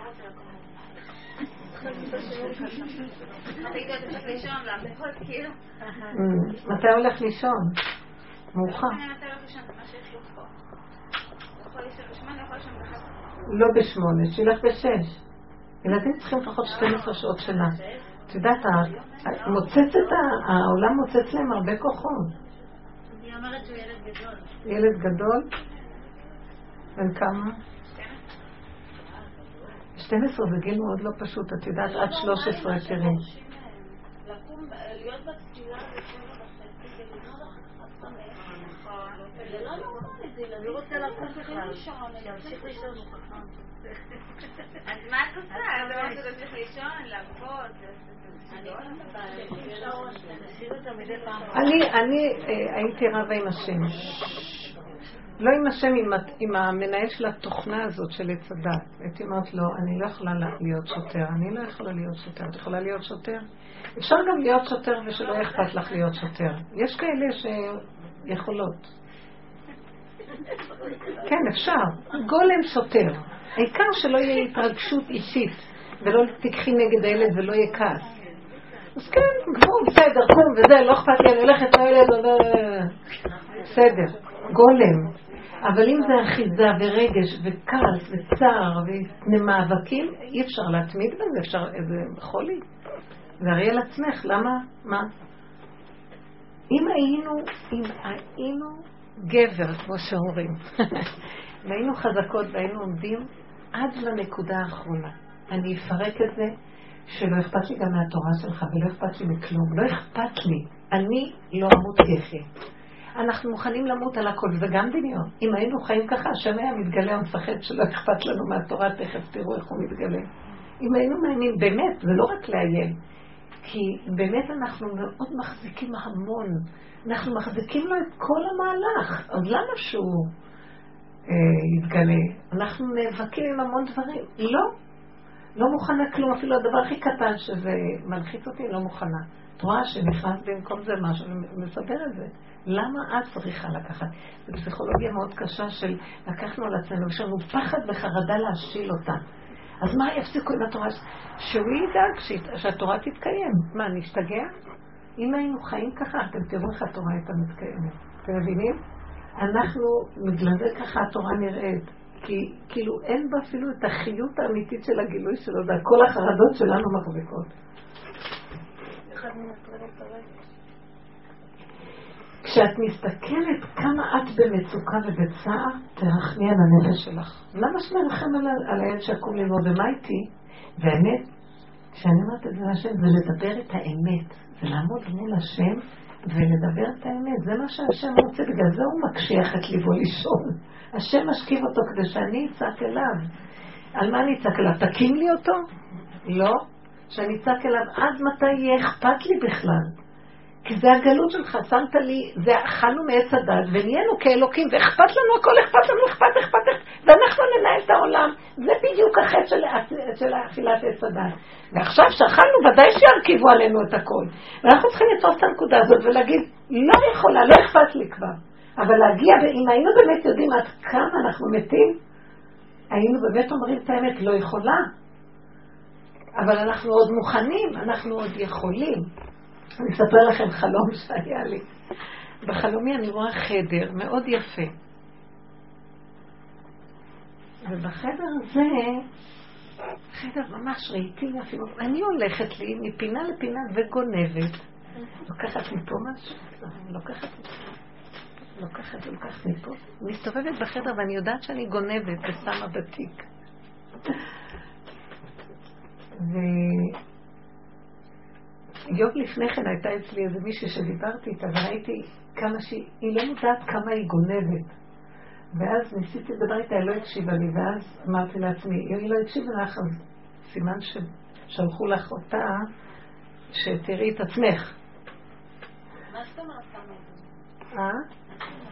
גונבת, הכוונה היא, חושבת שהיא הכי מושלמת, הכי מוצלחת, ורק בעלה הכי גרוע, ואין בזה, כאילו, תסתכלי קצת על עצמך, מה את חושבת שרק, ואת מה? ויש המון דרגות של גניבה. גניבה זה... איך זה מתקשר? כשבן אדם יש לו ערך עצמי של עצמו גבוה ואפס של השני. למה זה גניבה? בואו תגידו אתם, למה זה גניבה? אין, הגאווה היא גניבת מלכות השם. אין עוד מלבדי. דוחק רגלי שכינה. דוחק רגלי שכינה. אז כאילו אתה מסלק אותה מהארון שלה ומשתלט במקומה. גניבת מלכות. כמו אבשלום שרצה לגנוב את המלכות של אביו. עשה לו מרכבה, ורצים לפניו, ואני עושה לי תדמית על עצמי, והיא לא בסדר. אבא שלו זקן כבר. הוא לא יכול למלוך, אני אמלוך במקומו, מבינה? זה מקום כזה של גניבה. סוג, יש סוגי גנבות שונים. בחלום הזה אני רואה כך וכך, ואז פתאום נכנס הבן שלי ואומר לי, קוראים לו שלמה, שלוימה, שלמה. ושלמה זה הוא חכם, כאילו החוכמה נכנסה ואומרת לי, יש שלוש מצלמות מלמעלה שמצלמות. ואז לרגע קפאתי על מקומי והתמלאתי בבושה, ואז אחרי התחושה של הבושה, נהיה לי תסכול נוראי מזה שאני מתביישת. כעס למה שאני מתביישת. ואז אמרתי לו, שלמה, בוא נלך לפרק את המצלמות למעלה. וככה התעוררתי. ואז ניתחתי קצת את החלום, ואמרתי, טוב, אנחנו מציאות של גניבה. כמה עובדים על זה, וזה לא. כי מרגע שאכלנו מעץ הדת, אנחנו גנבים. אכלתי ואוכל. אנחנו כל הזמן, מה זה גניבה? עושים כאילו עין לא רואה ואוזן לא שומעת, ושלא כל דבר בספר נכתב. ואנחנו קיימים. עכשיו שימו לב איזה דבר מעניין. נהיה ישות, והישות הזאת חיה כאילו היא מציאות, והיא לא שמה לב שיש מעליה מציאות יותר גבוהה. אז עכשיו, מה אני אומרת בחלום? החלום כאילו, הוא בא ואומר לי, את יודעת, דם מלא מלא מלך, עין רואה ואוזן שמעה וכל דבריך בספר נכתבים עם אצבע מאשימה. ואז לרגע התמלאתי בושה. ואז, השלב הבא, לא יכולתי לסבול שיש לי בושה. למה? כי הייתי מתוסכלת. אין לי כוח כבר לבושה הזאת, כי אני כל הזמן גונבת. אז בואי תשמעי שאת גונבת. אז מה אמרתי? בואו נפרק את המצלמות, בואו נפרק את הבושה. הבושה הזאת לא נותנת לי להגיע לגלות, כי כל הזמן אני מתביישת ומכסה, מתביישת ומכסה. עוד פעם, יבוא אחר כך בית דין של מה, יגידו לנו כך וכך וכך, נגיד ככה ונתבייש. אוי לאותה בושה לעתיד לבוא. ואז כאילו אני אומרת, אז בואו נפרק את הבושה. מה יש לי לטעון כנגד הבושה? אז אני הולכת עכשיו לכוח של וייתם כאלוקים שאומר לי, דע מה למעלה ממך עם אצבע.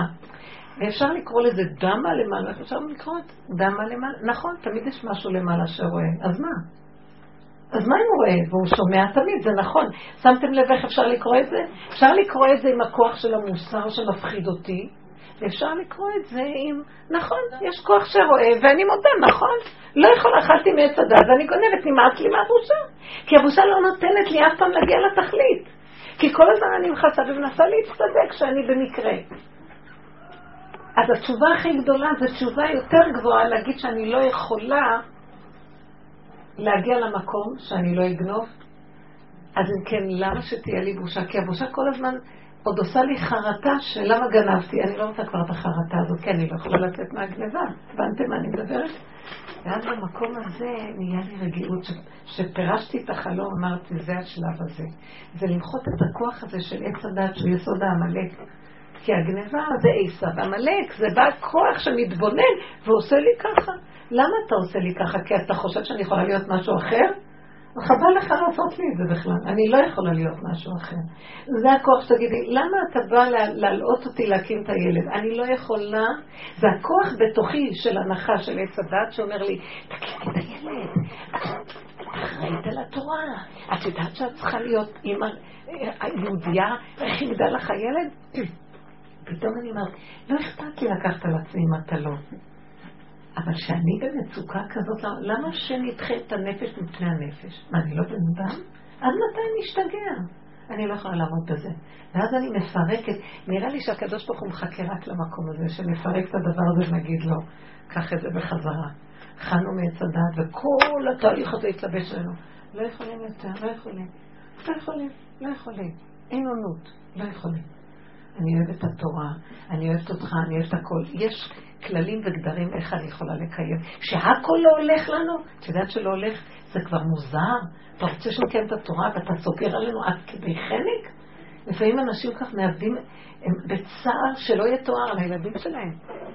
אין, אין הצדקה לדבר הזה. זוגיות בצער שאי אפשר לתאר. זה לא הצדקה לזוגיות. אי אפשר. יש גדר לקיום של המצוות האלה ולגדר של ה... אי אפשר. כשזה מגיע כבר למצב של פיקוח נפש, דוחה את כל השיטה. כל השיטה נדחית כבר. צריכים ללכת עם שפיות מסוג אחר. בוא נצחק. איך אמרה, אה, אסתר אמרה כאשר עבדתי, עבדתי. זה לא נורמלי. מה? גם בזה צריכה להגיע הכנעה. שזה אני. זה מה שאמרתי. זה אני, למה אני מתביישת? אם אני מתביישת, אין לי הכנעה.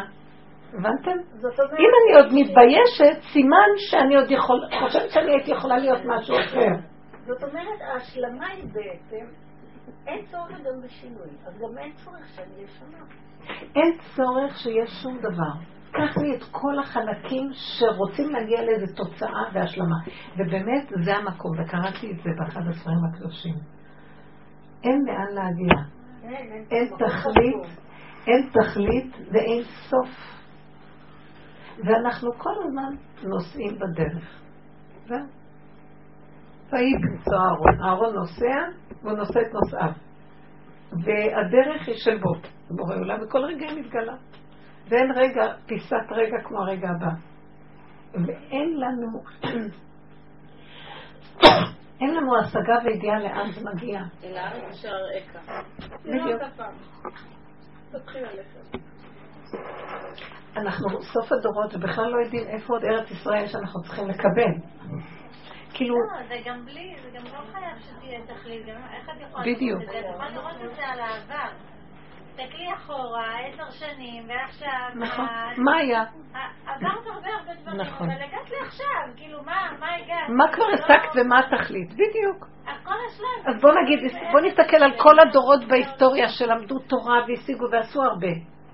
וואו, כמה גדולי עולם היו, כמה למדו. עשו תיקון לעניין של כדור הארץ, אבל אנחנו לא יודעים אף פעם מה מדרגתם, הם אף פעם לא יודעים.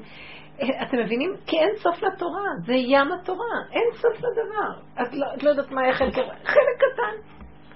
אז אתכי מרב את מצוותיו שמור כי זה כל העם. אין לך השגה ואין לך מה לחפש ולרוץ, אבל אתה גם לא פטור מלחיות את הנשימה ואת הרגע בהכנעה ואיך שמובילים אותך, והתגלות השם עליך זה שההליכה הזאת נעשית במתיקות וערבות, וזהו.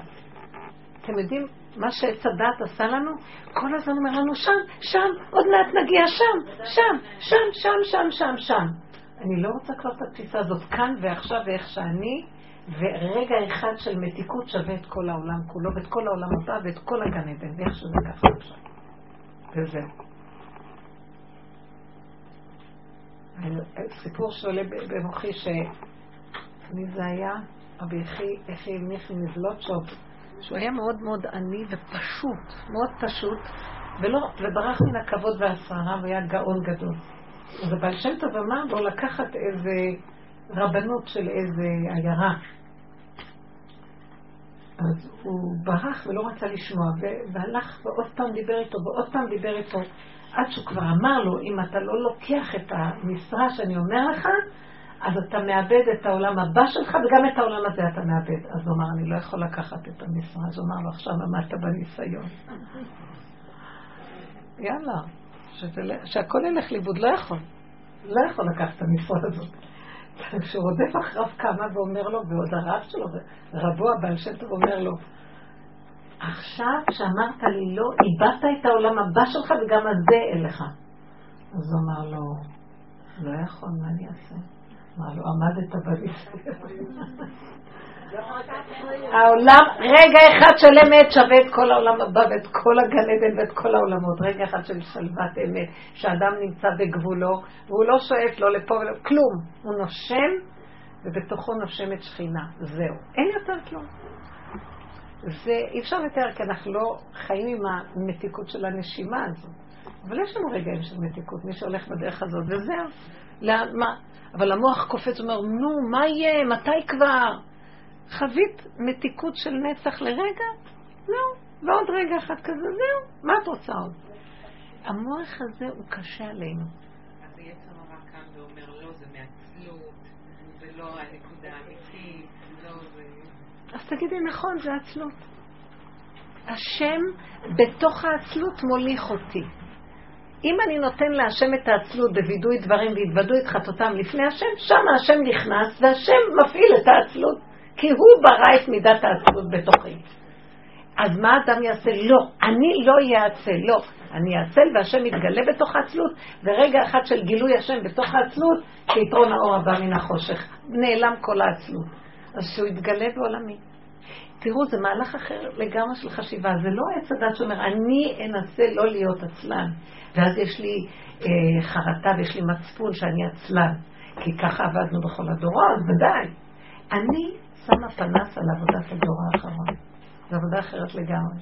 איזה שלווה יש שם, איזה שקט, איזה אמת ואיזה הכנעה. אני תקוע.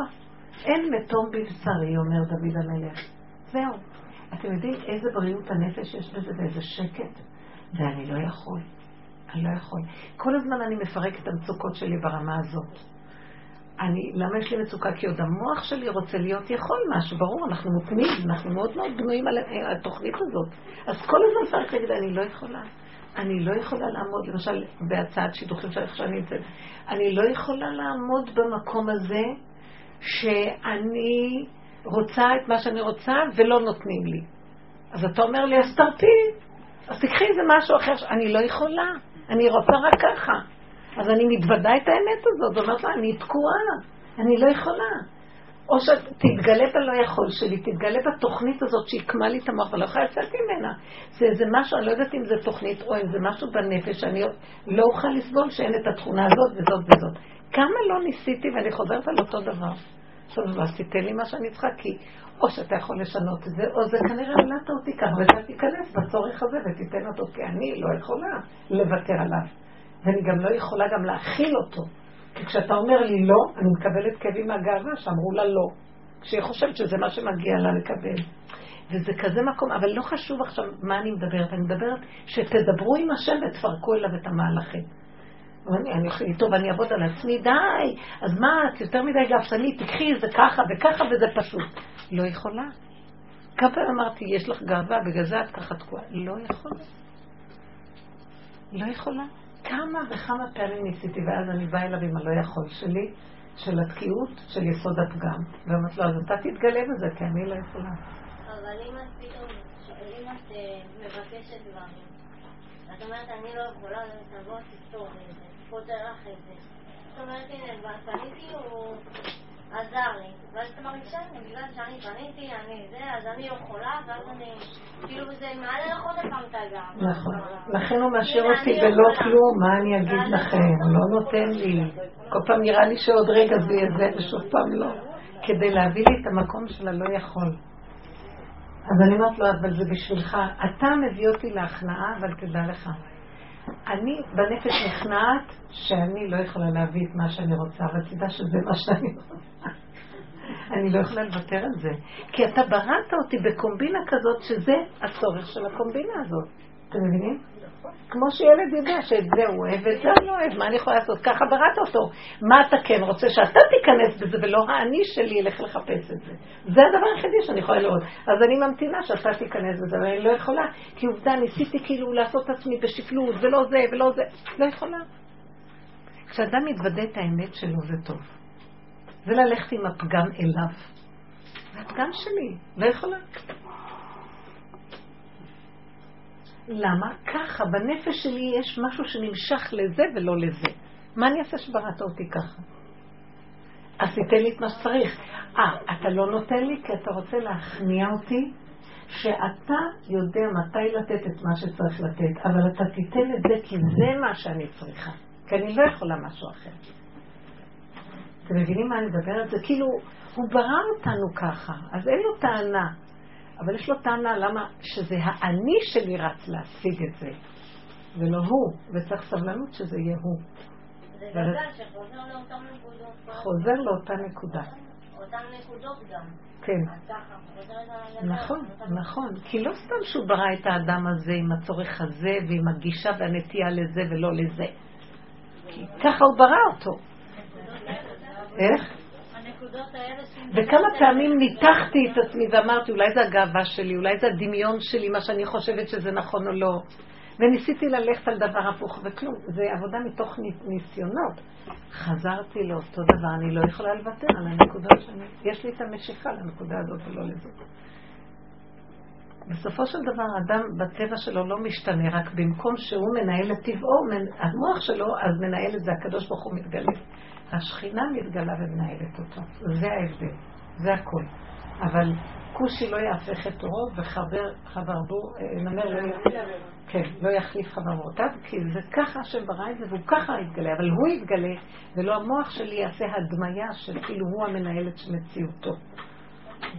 וצריך סבלנות. זה מה שאני רואה, צריך סבלנות, והוא יהיה במה שצריך. אז אם הוא לא יתגלה, אז אם הוא לא ישתנה, אז בכל מקרה, איך הוא מתגלה? מי זה, אם האדם לא משתנה, לא יכול להשתנות. האדם לא משתנה, השם מתגלה דרכו. וזה נורא מעניין, אני ראיתי ש... זאת אומרת, אז אותה פעולה הוא עושה כשהשם כבר עושה אותה. השם, כאילו התכונה מקבל, בסוף מקבלים את התכונה, אבל כשיש גילוי השם זה ברכות, זה פשטות, זה פתאום לא, לא, עם, אה, לא עם שערה וכוחנות, ברכות, לא ברעש השם. כל דממה דקה באה ישועה, כמו שרצית. אפילו אם זה לא בדיוק כמו שרצית, אבל זה, זה, זה כן, העיניים משתנות, זה, זה, את מסכימה לה, זה נכון לך. יש לו משהו שמאוד מעניין, שאנחנו, זה ראייה אמיתית, ש, שאנחנו מקבלים עיניים אמיתיות לראות את הדבר נכון. וזה דבר גדול. אבל זה המקום שאנחנו צריכים להרפות, להתמיד להסתכל על הפגם שלנו. הסערות הרגשיות ושל התוואים, זה המקום לעבודה. להתבונן, להמתין, להתחנן, לבקש. לפעמים אנחנו סוערים, לפעמים אנחנו רבים עם זה, לפעמים עד שמגיעים למקום של הכנעה. הכנעה, מה את יכולה לעשות? מה את יכולה לעשות? את מותנה. אין, הוא ינצח אותנו תמיד, אין מה לעשות. כי זה שלו, זה החיים שלו, אני שלו, והחיים שלי שלו, והכל שלו, ואין עוד מלבדו. ובסוף יש שמחה מאוד גדולה. צריך הכנעה, הרבה הכנעה. נראה לי שעכשיו הוא מאוד עובד עם האגו, מאוד מאוד להכניע. הגאווה של האדם היום, אה, השם כאילו יש כוחות מאוד גדולים בבריאה שמכים את הגאווה. אם שמתם לב לדבר. אנשים מותשים כי לא מקבלים את מה שהם רוצים, כאילו יש לזה מקום של אין עונות כזה. כן. אז זה להביא אותנו להכנעה, ובסוף יהיה שמחה גדולה. פשטות, מה חסר? הכל בסוף טוב. השתבח שמו. וכן בחסד וברחמים.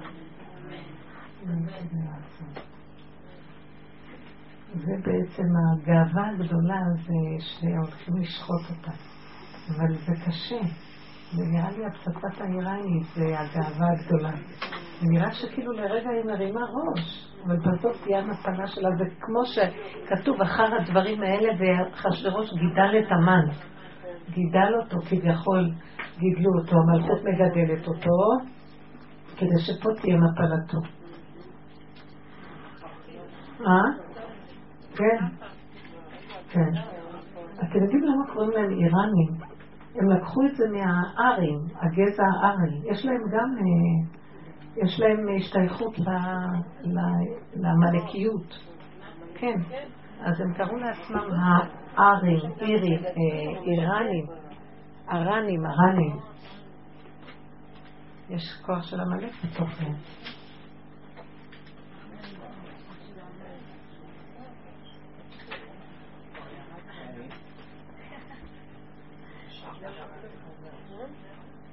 איזה שמות רוחני, רוחני. אתם יודעים שה- שהעמלק הוא רוחני, הוא מאוד רוחני, העמלק.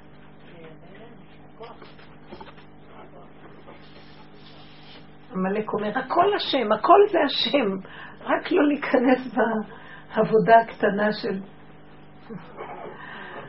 רוחני גבוה. שמזכה לנו להיות קטנים ופשוטים ונכנעים ושמחים, ויודעים שכל נשימה שיש לנו זה גילוי שלו במילא וזהו. מה? מה יכול להיות? זאתי מהיומן שלה, קראו לה אתי הילסון. אז אתי הזאת, היא מגלה את המקום הזה. למה אני מבוהלת? למה אני סוערת? למה אני חרדה ודואגת? לא יכול להיות. הלוא אם אני נושמת זהו, אז הוא עוטף אותי. שמה נגמר לה השואה. אני פשוט התפעלתי מה... לא יכולה ל... להגיד את הדיוק של המילים, אבל זה הסך הכללי, זה בדיוק הדרך.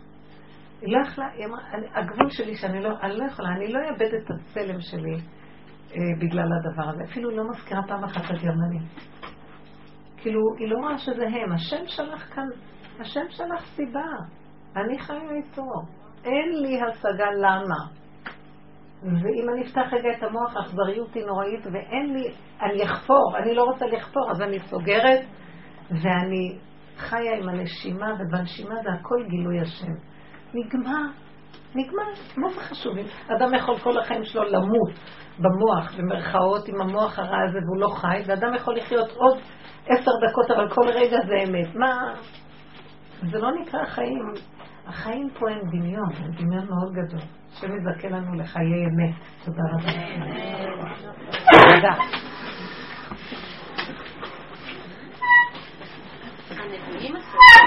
מה?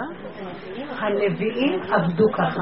לכאורה הם ראו את הדברים הכי קשים. הנביאים עבדו ככה בפירוש, זו עבודת הנביאים. והם היו בשמחה, כי בלי זה נבואה. הם איבדו הכל, הם עבדו את כל עץ הדעת להפיל, כדי להפיל את הנביאים. לראות את היכולת להעביר את הנביאים. כן. זה עבודה, היה להם תרגילים, היו בתי ספר לנבואה לעבוד בדרך הזאת, לפרק את הטבע ולהישאר, ואז גילוי, היה גילוי של נבואה. הלוואי ונזכה גם, עוד מעט. תודה רבה לכם.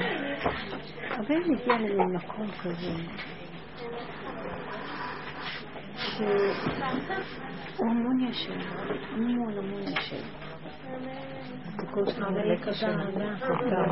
דליה יקרה, תבואי, אל תנתקי. אני יכולה לשאול אותך משהו? רבנית אשתך? כן, דקה.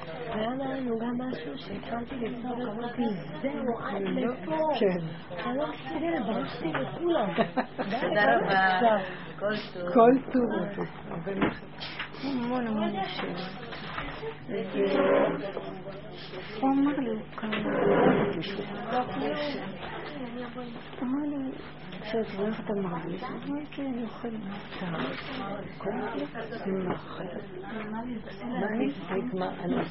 אני אוכלת הכל עם החלב. אני יוצא לרבע שעה, אני יוצא לרבע שעה לקניות. בן נחת. כן, בסדר, אוקיי. אני... הרבנית, יכולה לדבר בטלפון? אני לא מדברת הרבה בטלפון, ממש אז אני אחכה? רק להגיד תודה רבה. אני רוצה לשאול אותך משהו ממש ממש דחוף. אמר לי משהו? הוא יוצא לרבע שעה. חנוך נדבר. ביי, עוד משוקם. תתמכו אחת בשנייה. ביי. ביי, נשמה יקרה. ביי. מה הוא עושה? כלום. זהו, נלקח השכל. אפשר, אה, נגמר השכל. אבל מה הוא עושה? שיעשה קצת הליכות בחוץ. הוא כל כאילו, הוא גאון. הכל נלקח. אולי זה זמני, הוא לוקח את הוא כבר, הוא לא, לא, הוא אומר זה היה שד והוא לא יחזור. והוא צודק.